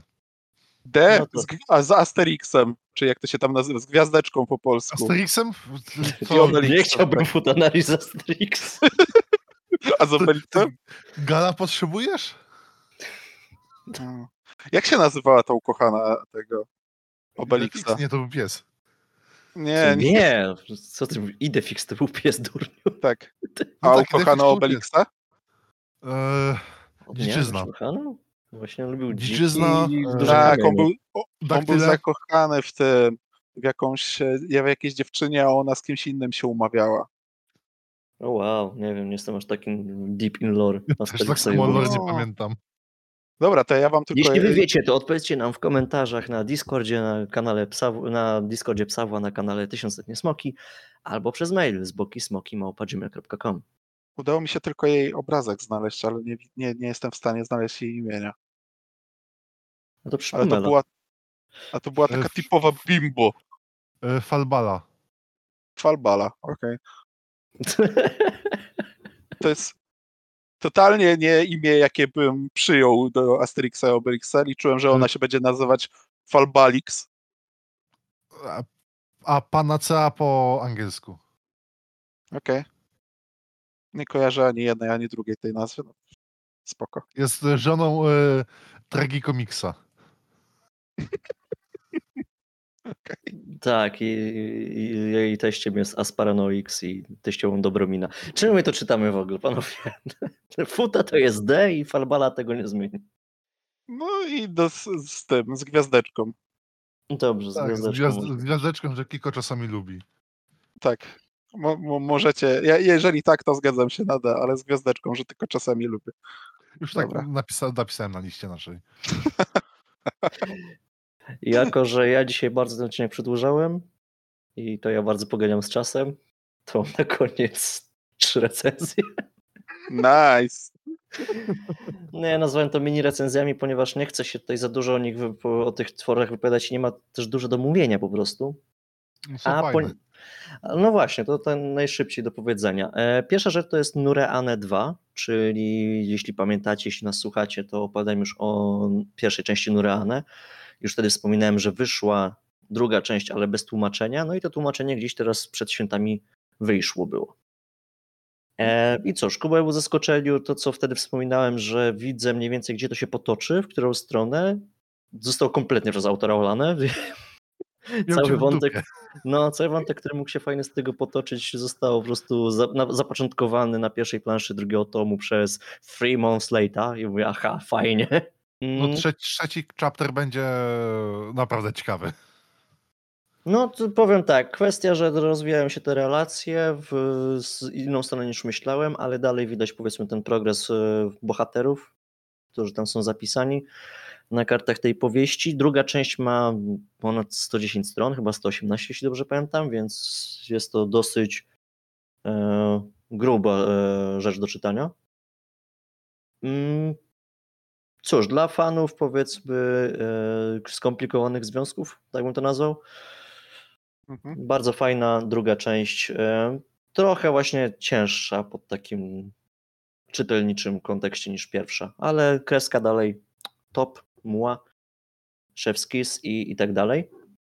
A cóż, żeby przejść do tej drugiej i kolejnych recenzji, to będą bardzo powiązane ze sobą recenzje. A chodzi mnie o Game Tomodachi no Onna no Koto Yaru Hanashi, czyli Smashing with Gamer Girlfriend. E, I kolejne jej części. Mm, Jedynka. Tutaj to akurat tu mi się bardziej kreska niż w No tu kreska jest lepsza o wiele. E, powiem tak, wydaje mi się też, że to jest taki jeden z kanonów. Jeśli ktoś powiedzmy siedzi dłużej na Enhentaju, to musiał gdzieś przynajmniej tą okładkę widzieć. Mhm. Powiem tak, nie dość, że kreska jest moim zdaniem cudowna, bardzo dobrze wykorzystane rastry. Może nie ma tu jakichś wybitnych światłocieni, ale mimo wszystko tutaj wszystkie te e, szarości są to świetnie wykorzystane. Humor, moim zdaniem też excellent. To tutaj zd- zdradzając początek, e, dwójka właśnie znajomych z pracy e, umawia się na granie u mę- męskiej płci. E, No i przychodzi ona, przy czym jest ubrana, co już od razu zauważa bohater, w e, zakolanówki i spódniczkę mini. Mhm. I ma cały czas takie refleksje w stylu, nie, to niemożliwe, ona to robi specjalnie i po tym jak już któryś raz z rzędu przegrywa, to mają e, prześmiewczo wspaniałą dyskusję e, na temat tego, że ona go rozprasza, ona się broni, że wcale nie. Ma, Nie, ma dość- majteczki w paski, jest też piękny Tak, w tekst. dość ciekawych Tak. pozach siedzi podczas grania. W- w- Chyba o ten tekst, który wysłałem ci chodzi. Ale też E, pokazuje... Tak, tak. Tak, ten Je- tekst jeśli mówi, w jakich nie- kolorach są te majtki, nie? Biało-niebieskie. Je, jeśli nie robisz tego specjalnie, to czemu machasz przed twarzą pierdoloną flagą Urugwaju? Też. No i jest bardzo fajna ta pierwsza część, aczkolwiek przypomniałem sobie o niej dopiero ostatnio, mm, gdyż wyszła e, druga część. No i mówiłem, że będą cztery recenzje, ponieważ druga część wyszła e, podstawowa, nazywa się znowu, e, tu mam tylko angielski tytuł, który troszkę jest źle przetłumaczony, ale znowu to będzie w takim razie Smashing with Gamer Girlfriend at the Hot Spring, czyli typowy ark drugi. Czyli nasza wspomniana parka e, uznaje, że w takim razie jadą sobie na wspólne wczasy na jakieś właśnie gorące źródła. I znowu jest bardzo fajnie utrzymana ta prześmiewczość w międzyczasie, czyli chociażby, no troszkę będzie spoiler scen, ale mimo wszystko są warte obejrzenia, czyli gdzieś idą sobie w tych jukatach przez korytarz, widzą jakąś grę, taką arkadową, zaczynają grać na zmianę, on pokazuje, że jest lepszy i tak gra, gra i w pewnym momencie zauważy, że jej nie ma, nie? No to idzie w takim razie do tej łaźni, do której mieli pójść, wchodzi do tam, do gorących źródeł, patrzy, ona sobie siedzi między dwoma jakimiś tam byczkami, nie? Bo to koła edukacyjna łaźnia, nie? I coś sobie z nimi śmieszkuje, nie? No i się okazuje, że w zasadzie ona kompletnie nie miała żadnych tam erotycznych e, podejść, nie? Oni może tak pomiędzy, ale od razu jak zauważy głównego bohatera, to oni się temperują czy coś i, i się okazuje, że oni raczej mają problem ze znalezieniem dziewczyn i ona ich pociesza, co też jest przekomiczne. No bardzo polecam ten odcinek. No i potem wracają do swojego pokoju. Główny bohater mówi, że trochę mu nie pasuje to, że, że ona tak się- jest otwarta przed innymi facetami, no to na zgodę mają seks. No i jest A, to bardzo dużo fajnie. tego. Tak, tak, to jest druga połowa potem tego komiksu. I co ciekawe, i pierwszy raz się z czymś takim spotkałem, wyszło jeszcze Game Tomodachi no Onna no Koto Onzen Ryoku Deyaru Hanashi MTR version. Mhm. Mhm. I w tej wersji gość jednak zostaje przy tym arcade'cie. Y, tak, ale on później idzie do łaźni, ale idzie do łaźni y, męskiej, a ona jest w ko. Edukacyjnej Tak, w ko. tak, tak. Więc zarówno dla fanów jednej i drugiej strony e, autor, e, którego jeszcze nie wiem z imienia, czyli Gechonjiru, e, zrobił obie wersje. Obie mi się podobają. Powiem tak, tutaj nie mam jakiejś takiej dylatacji, że e, zrobił jedno dla pieniędzy, a drugie na pokaz, czy ten. Oba Czekaj, czekaj, czekaj. To wy mówiliście, że wam za duże penisy się nie podobają? Ten Intervention, ten gościu jeden, to ma penisa takiego, wiesz...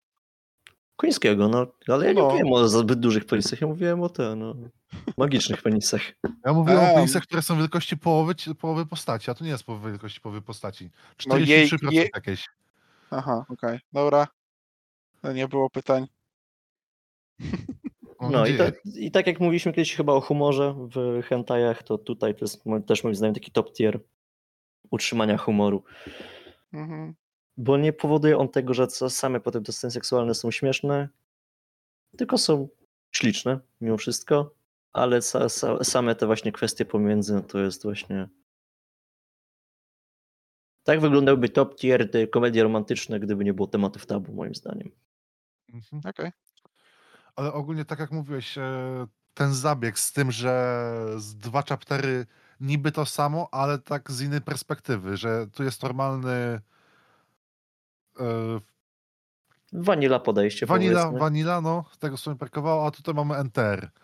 E, Jest to bardzo rzadko spotykane nawet w mm, normalnych mangach, gdzie za- na przykład w jakichś haremówkach, gdzie żeby było więcej zakończeń, tylko jest takie jedno, gdzie No, przeważnie nic nie ma. W tym Są chyba, tutaj nie wiem, czy, czy komuś zaspoiluję, chyba w tych, w pięcioraczkach, nie? Było, było parę Tak. zakończeń. No. Tak, i- Było a i pięć w zakończeń. We Ale jedno kanoniczne. Tak, jedno kanoniczne, a w We Never Learn nie było kanonicznego. Sam Mhm. sobie wybierz. Tak. Autor, y, autor czy autorka, bo już nie pamiętam kto dopisał, o, zrobili, które wam się podoba, to jest wasze. Ale z każdą postacią żeńską było zakończenie. Tam to było chyba 6 czy 7 aż. Mam nadzieję, że czegoś takiego nie zrobią w tym.